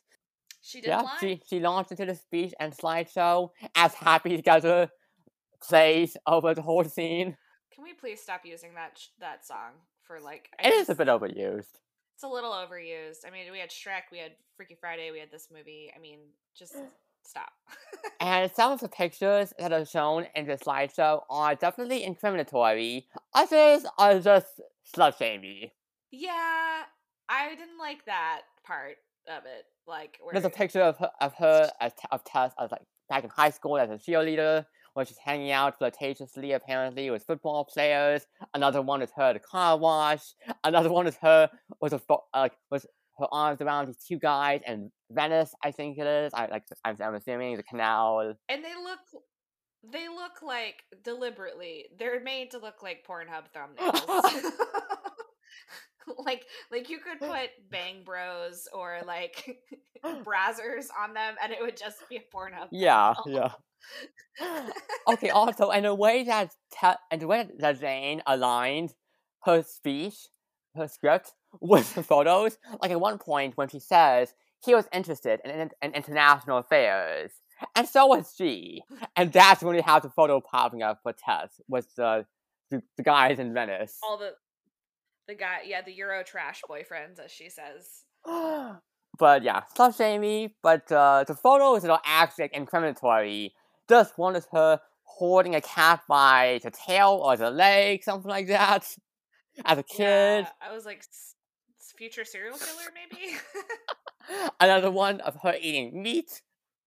Another photo of her, of Jane and Dad holding her back and punching a guy. I'm very curious as to how that happened because and also what does that have to do well, that too. yeah With that too, like I'm assuming it's probably a situation where the guy is probably maybe harassing her, probably, and or just and who was photographing it who was like let me take a picture of this beautiful okay, moment. who? Because again, both Jane, both Jane and Dad were in the picture, so if they were in the photo, right who was? Who was taking the photo? who they just found some random person on the street with a camera phone Oh, yeah. Oh, also the photos of Tess having the disgusted look with a baby and a dog. i i didn't feel it with the dog but with the baby i was like i get it Yeah. i'm just kidding i don't like babies are cute Well, i I, don't want any but I was being serious. I was being serious. I mean, look, I like I, I like kids sometimes. Other kids, I other like- other times, they annoy the hell out of me. I like other people's kids because that way I can just hold it while it's cute and then hand it right back to mom and dad when it starts to cry. Yeah. Yeah, and I'm saying that as someone who does, and in the future, I it's a goal of mine. I do want to have kids in the future, so Everyone says it's different when it's your kids. I just don't want of yeah. I get that. I'll be everyone's auntie. I'm fine with that. And as for dogs, I do like dogs and cats. I'm a huge animal person. Yeah. Like I would if I could have a dog, I would. I just I don't live in a situation where I'm able to. But we do have my roommate has a cute little cat Oh, that that's nice. hangs out with me sometimes. My girlfriend loves cats, just loves them, adores them. They are the they are the smarter of the two, I have to say. Most of the time. I have met some cats that acted like dogs. Do you agree with uh, Jack Byrnes from Meet the Parents that dogs are emotionally shallow and cats make you work for their feelings, for their affection? I don't think that at all. I think that dogs just love everyone until you mistreat them and cats hate everyone until you show them that you will give them food sometimes and pick up their poop. I like that. I like that. Then Casey interrupts the slideshow to try to clear things up. You know, let's let, let's do away with this mess, shall we? And then she introduces Pedro, who's like, "Hey, Tess helped me start my own cleaning service. If anyone wants my services, come find me." Do you think that Jane told him to do that? I don't know because they never, you never had a moment where Jane told him to say that. So I don't know. Right. We also didn't see her making the slideshow either, so it's like Maybe. Is it supposed to pile on, but like, or is it just Pedro being like, "I'm so proud of the thing that I've done"? I'm leaning more towards just him being so oblivious and proud of what he's Yeah. doing. The cleaning. So it doesn't help the situation. Yeah. And that is a straw on the camel's back for George. That's it. I can't handle the racial stereotyping of my little brother. Which, like, I just don't know why they had to go that direction. Like, it was like they only put Pedro in. It's like, okay, this is really shitty. They only put Pedro as a character in this movie for both George to look George, the older white man who's taken him under his wing, to look good, and also for his fiance, the white lady who makes him clean her house, to look bad. And it's like Pedro Pedro needs his own Yeah. Pedro needs to not be here just for that. Yeah, okay. And then Casey tells Jane, hey, you know what? She could have just told George about all of this to his face, not vent all her suppressed resentments in a slideshow. Which is like, yeah, Jane could have done that. I see where Casey's coming from, but after this whole movie of Casey being like, Jane, Jane, stand up for yourself, stand up for yourself. And then Tess's character just being such an asshole. It, you kind of do sort of feel like, "Eh, maybe she deserved it, like maybe just a little bit. And then Casey's like, no, I didn't tell you to do that. And it's like, yeah, you did. Yeah, you did. Don't try to go back on it now. That's right. Yeah, well, yeah, Casey. Yeah. I don't know. I just I feel like it was a bit too far. Like, sure, Tess, Tess deserved it possibly, but still, maybe it was a bit too far for for the vengeance. It wasn't. So It was a little bit because not only did she hurt her sister, she also like ruined his engagement yeah, party. it was in so- pu- it was in public too. right, right. And now the wedding is off, and Kevin is here at the event. Jane is not happy to see him. He tries to apologize, but she isn't in the mood to hear him. And he's like, hey, you finally did something. You're not the perfect bridesmaid for once. And I'm here because I just want to support you. And I'm planning to walk away and never bother you again, but I want you to know that I think you deserve more than what you settled for. You deserve to be taken care of. And then he also gives her a Blackberry to replace her filofax. I'm so glad you said BlackBerry because I was like, is that a Palm Pilot? Is it a I'm pretty a, sure. I'm like uh, 90% sure. a sidekick? I think you're right. I think it is a BlackBerry because is that was really the only phone that could access the internet back. Which had its own biopic earlier this year. Oh yeah. It's tropey. It's like, oh, of course, you know, Kevin is here to try to make up with Jane. I want to be with you. And the fact that I want to. Con- the fact that he says, "I think you should be taken care of," and not, "I think you should be taking care of yourself instead of taking care of everyone else." You know what I mean? of course, the cliches. Of course, women have to be taken care Of of. Yes, by by men specifically. Yes. right. And then Maureen informs Kevin that his article did well enough, but he's getting bumped from commitments. Yay for him! Isn't that wonderful? His article that violated uh, Jane's privacy. Realistically, she would be like, "Kevin, you're fired because you got this entire this huge institution sued for not getting someone like for libel and also not getting someone to sign a photo Yeah. release." and then we cut to Howard's hardware store, where Howard is encouraging Jane to work things out with Tess. Then Tess arrives, and Howard and the other hardware store employee leaves them alone. Like, employee, customer, I can't tell. But anyway, they, they, they rush out to leave Jane and Tess themselves. That customer really took the hit. She was like, "Oh yeah, let's go look at these wood Yes. Now Tess and Jane are arguing. Tess is like, You've always been jealous of me. You've presented doing things for me. And then also we revealed she got fired from her job and some boyfriend, Rudolfo, had dumped her. That's why she's been staying in New York. Her life isn't perfect, she says. Oh no, first world problems. Oh my god. Like, oh, you're you got you lost your job and you still had a place to go live and you still had money to fly home from Europe. I'm so Oh. sorry for you. and she just wanted to, someone to care about her, and that was George. And yeah, like you did that, yes, with lie, yes. Right, right. So just lie to create this perfect life for yourself. And Tess is like, Jane, you don't have to take care of me anymore. Just focus on yourself. And and I guess that that basically wraps up their whole conflict, basically. Pretty much. Like they come down really fast. Like if someone ruined my wedding, I would not be that forgiving. No, it's just like you've got this conflict is so deep, and it's just like, and Jane has her resentment towards Tess.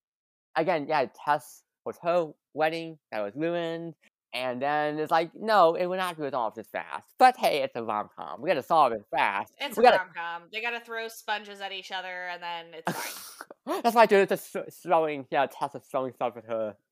But all Venom, wipe it away. Doesn't exist now. Nope. And Jane decides to empty out her bridesmaid dress closets, stuffs them and trash bags. Which I hope she was planning to donate them. I mean, I I, guess we see we see where they end up Yeah. at the end, but And then, back at the Urban Everest office, Jane is there to accompany Dolores to a benefit. She apologizes for the engagement party, and then Dolores remarks on how he loves that she never says no, which, you know, have mentioned before, and just hits Jane, since Kevin had criticized that very trait of hers. So now, she quits. She's like, I need to get out of this comfy zone I'm in. And she, and she confesses her crush to Dolores, and then he kisses her all of a sudden, there are no sparks But both of them, even when they try to kiss again.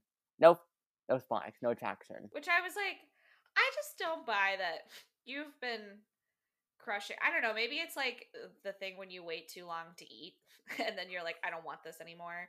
Like, I don't buy that there was like nothing, but I see why it had to be that way. Like clearly, and it was a good, it was a good little twist that he kisses her.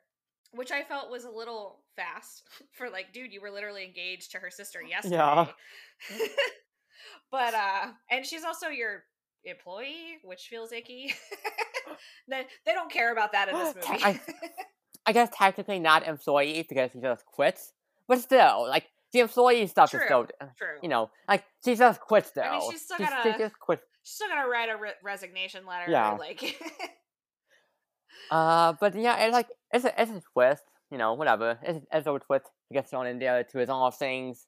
No, no sparks, whatever. It's a rom com. and then she just runs away. And I, I also have to put in here. So he, the, he's supposed to be going to this benefit, right? The day after his wedding. Yes, and Jane off. is accompanying him And- because Tess isn't there anymore. he needed a Yeah. date, right? What I thought, I thought that the engagement party was their rehearsal dinner when I watched it this time around. I'm so glad you clarified that it was the engagement party because I was like, was he really going to get married and then take his new wife in her wedding dress to this benefit and make a speech? That makes no sense. But now that I know it was the engagement party, it makes a lot. It it, it I'm tracking Yeah. now. Like it, it timeline makes way more sense. yes. Yeah, we could clarify that. and then Jane is like, when you're with the person you're meant to be with, it should feel like. And then Bennie and Jets plays from her new Blackberry. And I'm like, wait, so Kevin put this on her phone as like an alert? yes, he paid the 95 cents to vzw.com and downloaded Bennie and the Jets as her ringtone for. I assume. Is he calling her? Is that what's happening, or is it just her ringtone for I must- everyone? It must be like a generic ringtone or alert. A schedule alert, maybe. for everyone. And I I remember I had T.I.'s Whatever You Like set as my text ringtone. And it played like a full 30 seconds of the song anytime I had my phone turned Oh. on. And I think this led to me not ever having my phone on anything but silent now because I cannot stand I cannot stand the sound of alerts and also one time it went off when I was in church. Oh no.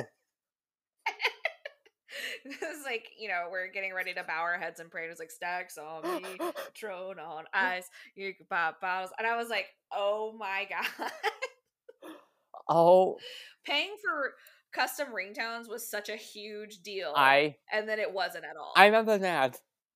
It brings me back to the days of my mom having this pink cell phone with ringtones. yes, Two of the most iconic ones on that phone were one ringtone for the Green Day cover of the Simpsons theme song from the Simpsons movie. Interesting. Yes, it was specifically yes the Green Day cover. So it was like it was, it was like dun dun dun dun dun dun dun dun dun dun dun like a hard rock version of it.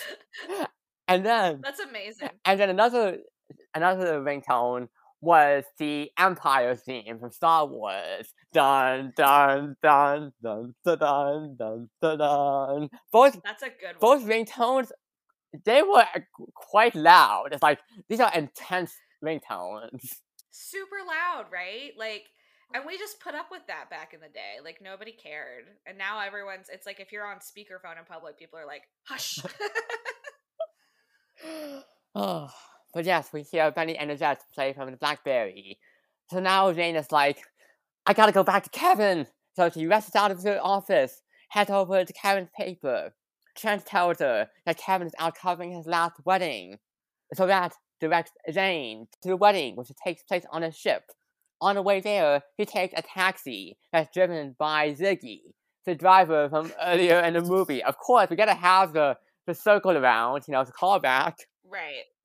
And he's disappointed that she only has the one dress on. She won't be changing into any dresses in the back of her of his car. Because he's pervy. And at the wedding, where Kevin is covering again on the ship, Jane makes it just in time to jump on, and the bride is pumped that Jane is here. She recognizes her from from the article, from Kevin's article. And Jane makes her grand gesture speech to Kevin up on stage, and a, a spotlight gets shined down on him. I love how the bride is also like so excited, so pumped. I gotta say, I love this bride when she when she's like, "Girl, what's going on? Why are you at my wedding?" And she's like, "Well, there's this guy." And she's like, "Say no more. We'll find him. We'll find him." And then they find him, and she's like, "Can we get a follow spot?" I was like, "This girl was a theater major." Yes, and, and she's vibing with the whole grand gesture energy. Oh yeah. Oh yeah. And I I probably would Yeah, too, honestly, if it was me. And when when Jane is making her speech and says, "Fighting with you, it's the best thing that's ever happened to me," it was just a bit evocative of how to lose a guy in ten days. I, because I- I feel like I feel like something very similar gets said in that movie, if I recall correctly. I know I just saw that a few weeks ago. I should remember better, but I'm pretty sure a quote like that gets dropped by either Andy or Benjamin. This podcast has turned into a full academic synthesis paper on a comparison between 27 dresses and how to lose a guy in 10 days. yes, it helps that how this guy in how this guy in ten days is so fresh in my brain. Unfortunately, oh, the terror of that movie. No, no. Now I want to watch it just to see how bad it is. Yes, he should. and then after the speech, Jane goes after Kevin, and Kevin w- waits a bit, he waits a moment, and then he's like, "Get over here," and then they kiss. And the way he says, "Get over here," it just amuses me a bit. I also cannot get over how the host of the podcast, I hate it but I love it. They mimic his voice, Kat Angus and Jocelyn Getty. They mimic his voice, and they say it so Oh aggressively god. on the show. Oh so like, God. get over here, and they're commenting on how they don't really like how he says that. He says that funny. so now I can't get that out of my head. I really like that um after she says fighting with you or what that line or whatever and then they play like a star by Corinne Bailey Rae which is one of my favorite artists from that era of music Ooh. and the lyrics are I don't argue like this with anyone but you um and we do it all the time or whatever I just I when it started playing I was like oh I love that song yeah, melted my little cynical heart a little bit yeah. See, for her, so for her, the songs I love from her is Your Records On. That's the ones I jam to. That was my we I had a very small graduating class and we got to do our own photo montages and that was my graduation song. oh, that's cute. I Yeah. love that.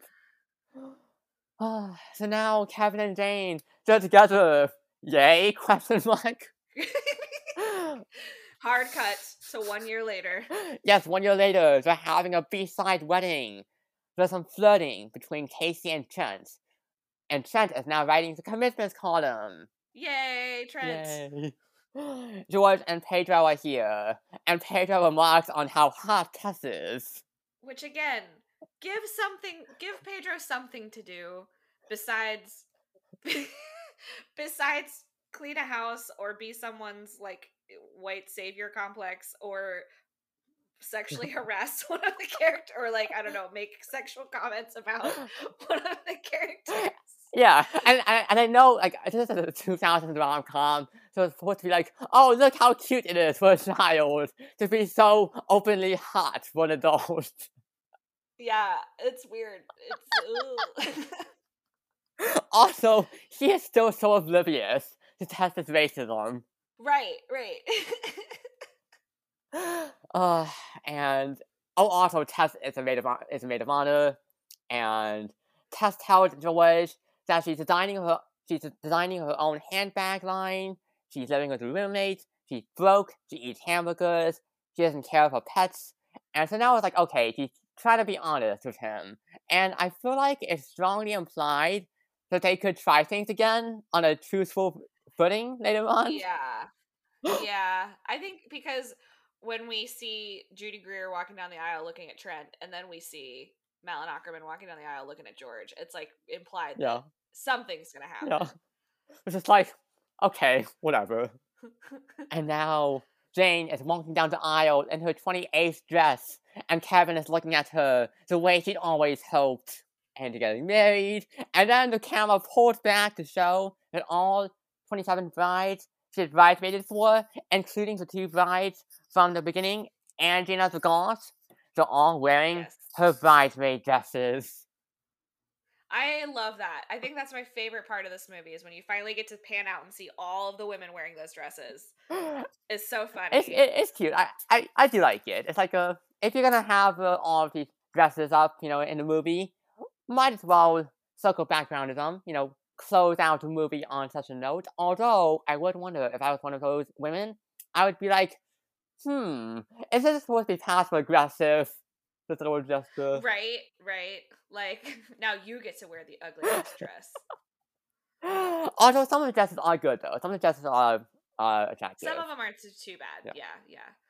There was I I for my wedding I told my bridesmaids they could pick whatever dress they wanted as long as they were within a certain color scheme. And it wasn't all one color. And so I was hoping that by doing that that they would all pick dresses that they actually liked and felt comfortable in and like cuz like I'm not that type of person that's like, "Oh, I want everyone looking at me." because like everyone is going to be looking at you. You're the bride. Like clearly, no one's going to look different. You know what I mean? Like no one's going to be like, "Oh, you looked not as hot as the bridesmaid." Whatever. But then I found out that they all hated their dresses oh, afterwards. Oh, no. I was like, there just is no, there's no way to break that curse. Oh, there's oh, no. nothing you could do as a bride to break that curse. No. I was like, I let you pick them. well, I mean, that's almost. I mean, I would say almost the end of the movie, basically, because then we do have the credits rolling, and we have like some more like stuff popping up through this newspaper format that has like oh, yes. an article. As the credits roll, we have an article that covers Kevin and Jane's wedding. So we have and and Trent. Trent is doing a whole piece, and there's one part of the article that says this wedding's gone to the dogs. And it's got the dogs. yeah, there's like a whole spread about their this one yes. wedding. And and it ends it ends on another piece, another part of the piece that says for sale, twenty seven bridesmaid dresses, only one twice.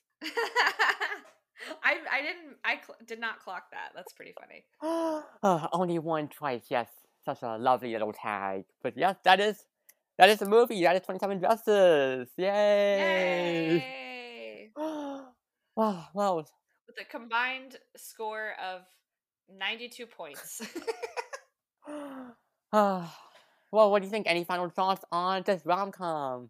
I think that there's a lot of stuff in there that with your 2023 glasses on, you're gonna they're gonna bother you.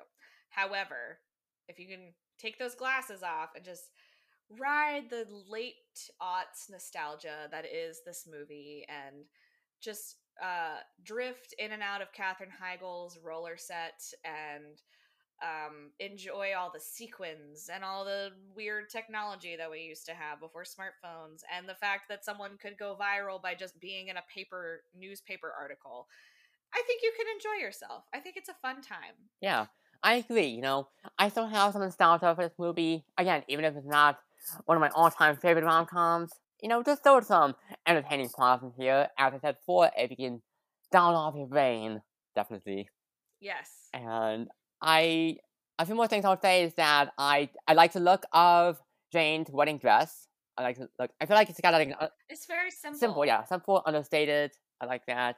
Elegant. And then I've got to comment on one of the other bridesmaid dresses she has. It's the one that kind of looks like a wedding dress itself, which is kind of confusing because then it's like, well, wait, why would you choose? Who's getting married? yeah, exactly. Why would you choose that if it's like it's confusing? And then also, I found out that Aline Brosh McKenna actually shared her own thoughts on Jane and Kevin, ad- admitting that she doesn't really think they'll work out in the future. She told Variety, I controversially am not sure that Jane and Kevin from 27 Dresses are still married. Just a thought. I mean, there was a lot of romantic idealization. I don't really feel like we got the chance to know each other. That was a big ass wedding. I'm concerned. I love that. I love that she's like she even she's a little cynical about Yeah. it. and then, but, but Anne Fletcher, though, the director, does believe that the pair would work out. Because she was, uh, she was interviewed back in 2018 for the movie's 10th anniversary special, and she revealed, yes, I do think that they would work out. And she said specifically, they're not just two people who hate each other, they're two people who hate each other because they like each other. So you have to walk that fine balance that you're setting up those pieces enough to, when you do get to this moment, you have been waiting for it, you are ready for it, and you want it to happen. Mhm.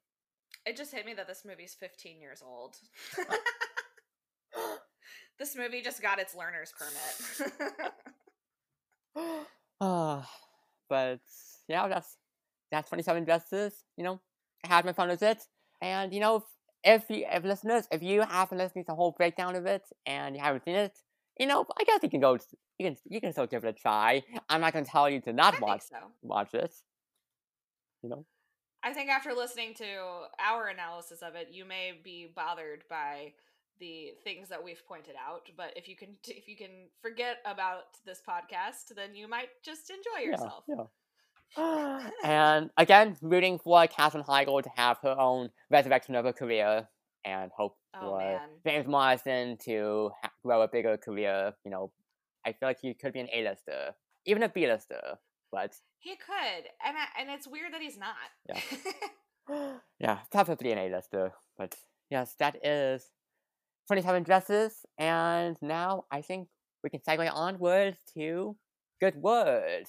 If we don't have any more thoughts, we have Good words, and this is the segment where each of us gets to recommend something a book, a movie, a TV show, a podcast, music, anything, you want. So, Karyn, what is your Good Word? I um have been doing a lot of prepping for spooky season because it's my favorite time of year. So I have been trying to rewatch or well, finish watching Wednesday on Netflix. Um, which I think is probably fraught now because of all the things that have come out about how grueling the set was and how difficult it was for the actors that Yeah. were in it. Um, but it is like it's not bad, and I love the Addams family. It didn't, you know, wasn't like it, I just love the movies, you know, from like the '90s and the 2000s, and it's it's a fun. I don't know, as a as a former like dark goth girly, it's just it's nice to like watch it and just be like, oh, like what what a cute little kind of like spoopy movie, I guess. Um, and I wish I had more. I, I when you said a good word, I was like, oh, I forgot to think of something. But that's what I've been watching lately. uh, yeah, well, Wednesday, Wednesday, I am glad that you picked that actually because I did a podcast on that earlier in the year. Whole podcast on it, and I enjoyed it actually quite a bit. To my surprise, not perfect. I don't care for the love triangle trope and that sure. bringing up love triangles again, but Here we go. but the show was surprisingly entertaining, and I really did enjoy like even like the Jenna Ortega was you know great in it, and Oh yeah. Oh, and then also Emma Myers, Yes. Yes, yes for Yeah, sure. definitely. Uh, so yeah, one day you know, eh, definitely you know got some uh, the issues with as you were saying what happened on set, and also one of the stars, I think, what was it Percy Hynes White being a creep? Is that, is that him? Yeah, I I hadn't really delved that deep into it, but yeah, I did kind of hear some rumblings about Yeah, that. that's uh, oof, gross. Yes. It, oh yeah, right. It's, apparently, he was his character was written out of season two Oh, good. Yeah. Okay. following the sexual assault allegations. Ooh, Hate that. Uh, oh yes, oh yes. The user claimed that Hynes White and his friends threw parties and provided alcohol and drugs to underage girls in order to have sex with them. Ew. Why? Have sex as in rape. You're right. That's not sex. Get the wording uh, proper article. My God. yeah. But yes, Wednesday day I'll back that up. Wednesday. So that's your good word, and now my good word. I'm gonna put, I'm gonna provide two movies here. One is the 1995 dark comedy The Last Supper, which is like I, I feel like people have not really heard about this movie. It's uh, very like under the radar. It's a movie about this group of liberals who ended up inadvertently killing a conservative who comes to their dinner, and then they end up creating this whole plot to murder more conservatives. Interesting. It is a very interesting movie that is uh, fascinating to watch in our modern day lens, to say the least, and watch like the morals of this movie, the politics, even just like setting that aside, setting aside the commentary. It also is just like visually, I love the visuals. It's got like this, this cozy vibe to it. I love the aesthetics, and it feels like the kind of movie you could like you could sit down in a in an armchair, like a leather armchair, and drink a snifter of, Mhm. of brandy while watching it. I love Yes. that. That sounds like a lot like the plot of The Hunt. Have you seen that movie? I haven't, but I did think of that. I was like, oh yeah, I know about the hunt. It's a The Hunt is an interesting movie too. Yeah, I think that is on my watch list. And oh, oh and the cast, I I, I like this uh, the charming cast here. We have we have even have some people popping in for cameos, like like Bill Paxton and Jason Alexander. Small Oh my god, that's so random. and Cameron Diaz plays one of the liberals, which is like oh my god. And it is so strange to see her pop up in that movie, but also good. Like I, you know, I like her, I love her, so nice to see in, in that movie. And the Last Supper, again, interesting to watch through a modern day lens. I'm kind of like I can get where the movie comes from at the end of the day when it's telling its ultimate message, but there is also part of me that's like, yeah, but this movie takes place in the 90s, and I feel like it's a different environment compared to today's perspective, where it's like, Oh, it's not even yeah. just conservatives, it's not just, just like your regular old conservatives, it's like there's conservatives, and then there's the Trumpian Ron DeSantis MAGA. brand of Yeah. oh, yeah. conservative. It's like a whole different Yeah. far right branch. It's completely different than it was in the 90s. Like when I was growing up, I remember people being like, oh, you know, I've been on, going on some dates with this guy and he's found out that he's a Republican or whatever. But, you know, I could still see us together. Now that would never happen. Yeah. yeah. But yeah, a- all in all, even if it has some little like nitpicks that I have with it here and there, I think The Last Supper is definitely worth checking out. A, a little known movie, and What is it on? it was wait, what, just let me double check because I saw, yeah, it's not it's not streaming on anywhere, so I had to like yeah, it, it- it's on VOD, so like you, you can rent it like three ninety nine. So, but I think it used it. I think it did use it on Tubi though, so it might pop up on there again. Okay. I'll have to see because I would really like to watch that. Yes. Oh, also, uh, Ron Perlman is also pop pops up. He actually love he pops up as a character who's based directly off of uh, I'm forgetting. I'm I'm blanking on his name. Describe. He- He's like the right wing. He's dead. Right wing broadcaster. Oh, Rush Limbaugh. Yes. Why why did I forget his name? Yeah. Yes. His character is Ron Perlman's character is directly based off of Rush Limbaugh, so it's interesting to see Oh him play God. that character. Oh my god. Ron Perlman plays such a good conservative, but he is like a dyed in the wool Yeah. like leftist. Did you hear life. about the way how he talked about the executive? Executive was like, "Oh, your house would have been set on fire." Hmm. Hmm. During the strikes. he's he's Ron Perlman is based Yeah. AF. Like in real Fighting for the workers. It's the same with um with um Henry Rollins. Like Henry Rollins always plays a Nazi, but in real life he's like super left. yes. Uh, well, hey, you brought up Nazis. That's a great transition into the next movie, Inglourious Basterds. Oh my god, I love this movie. I loved it. I gave it a full five stars on Letterboxd. When I I saw it recently, it's like, damn, you know, in a current period where America is falling into this increasingly fascist direction, where Nazis are being increasingly normalized, white supremacy, it's just nice to watch a movie where Nazis get fucked up. yeah, they get what they fucking deserve. Yes, and it's like this movie make, makes no qualms about it. It is just they they kill the Nazis. They deserve nothing but the violence. And it's also just like it's a well made movie. I love the dialogue. I love just like technically. I love technicality, the technical craft, the cast. I love the cast, especially Christoph And Waltz. for all his flaws, I, I love Tarantino. Yes, yes, and uh, and Christoph Waltz also like he's oh, Oh. my like I I've always heard about Hans Landa about like I've always seen him pop up on lists of like oh favorite movie villains and I've always heard about how like Christoph Waltz is amazing in this like just made him more popular made him more famous just won him an Oscar and now it's like okay now I get it Oh yeah, the the whole German three scene, like I just top notch performance. I freaking love him in this Yes. movie. and it's funny this is only one of two Quentin Tarantino movies I've seen the other one is, is Reservoir Dogs which surprisingly enough I've Oh. also given five stars What a great movie. Yeah, it's fun. I'm saying surprisingly because, like, okay, yeah, it's Quentin Tarantino. Like, I know, I know he's a acclaimed director, but I feel like I might go in like, oh, maybe I'll have a hot take. Like, maybe the movies won't be that good.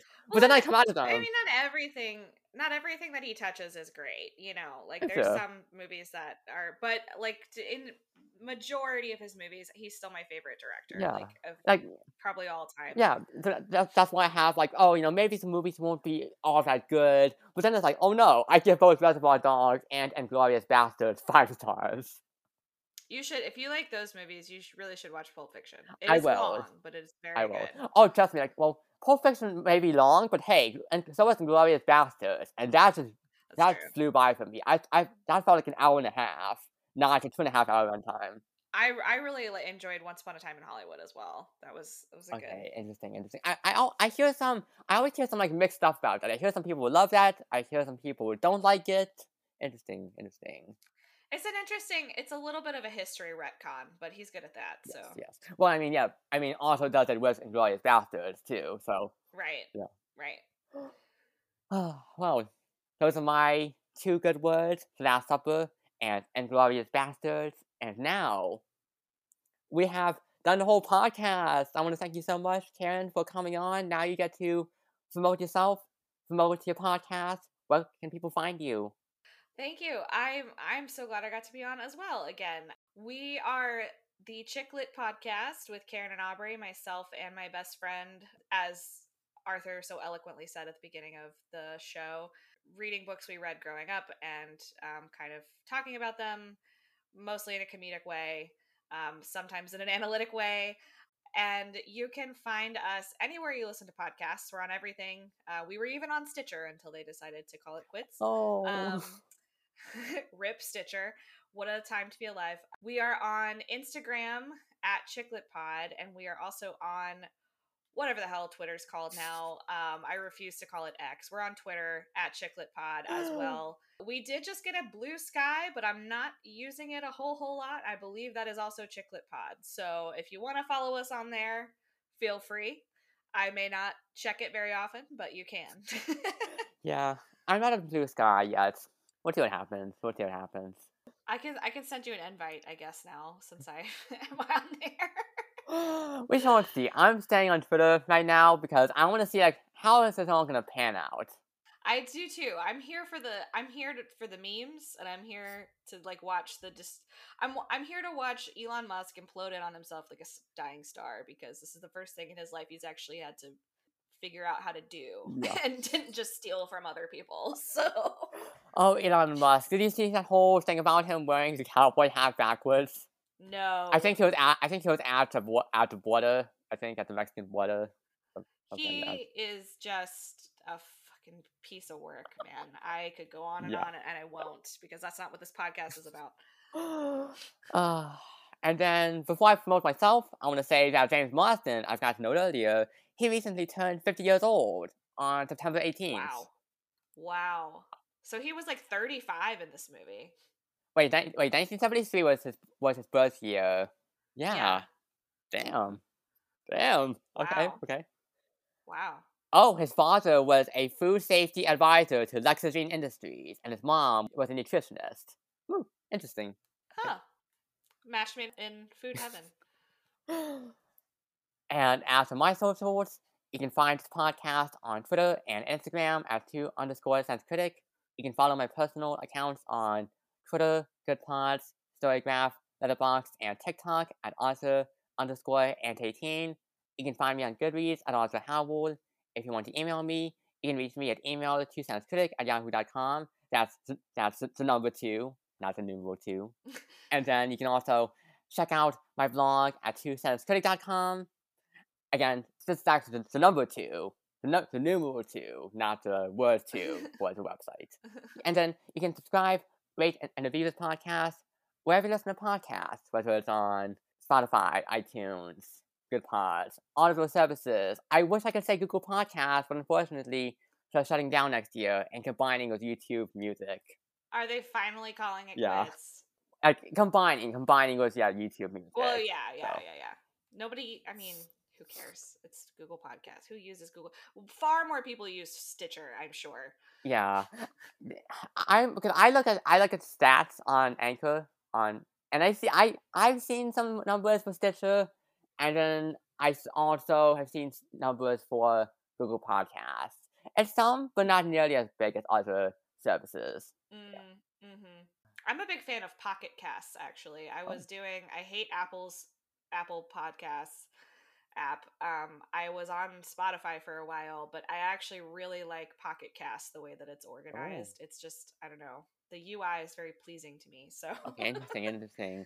I've been that's what I've been using. okay. I've been sticking with Spotify for the most part, and then a bit of Goodpods. They also allow you to copy and paste custom URLs. So if you subscribe to um, like people's Patreons that have custom podcast feeds, you can copy and paste them there and have like an entire podcast feed instead of like I don't think Spotify. If it does let you do that, it's kind of like jumbled up with all of your other stuff. It's not like separated out the way that I like it to be. So Oh, interesting, interesting. Okay. Well, again, Karyn, thank you so much for returning to Two Cents Critic. Yay! yay! I'm so glad I got to come back. And next time I'll bring Aubrey with Please, me. please do. and until next time, stay healthy and stay strong.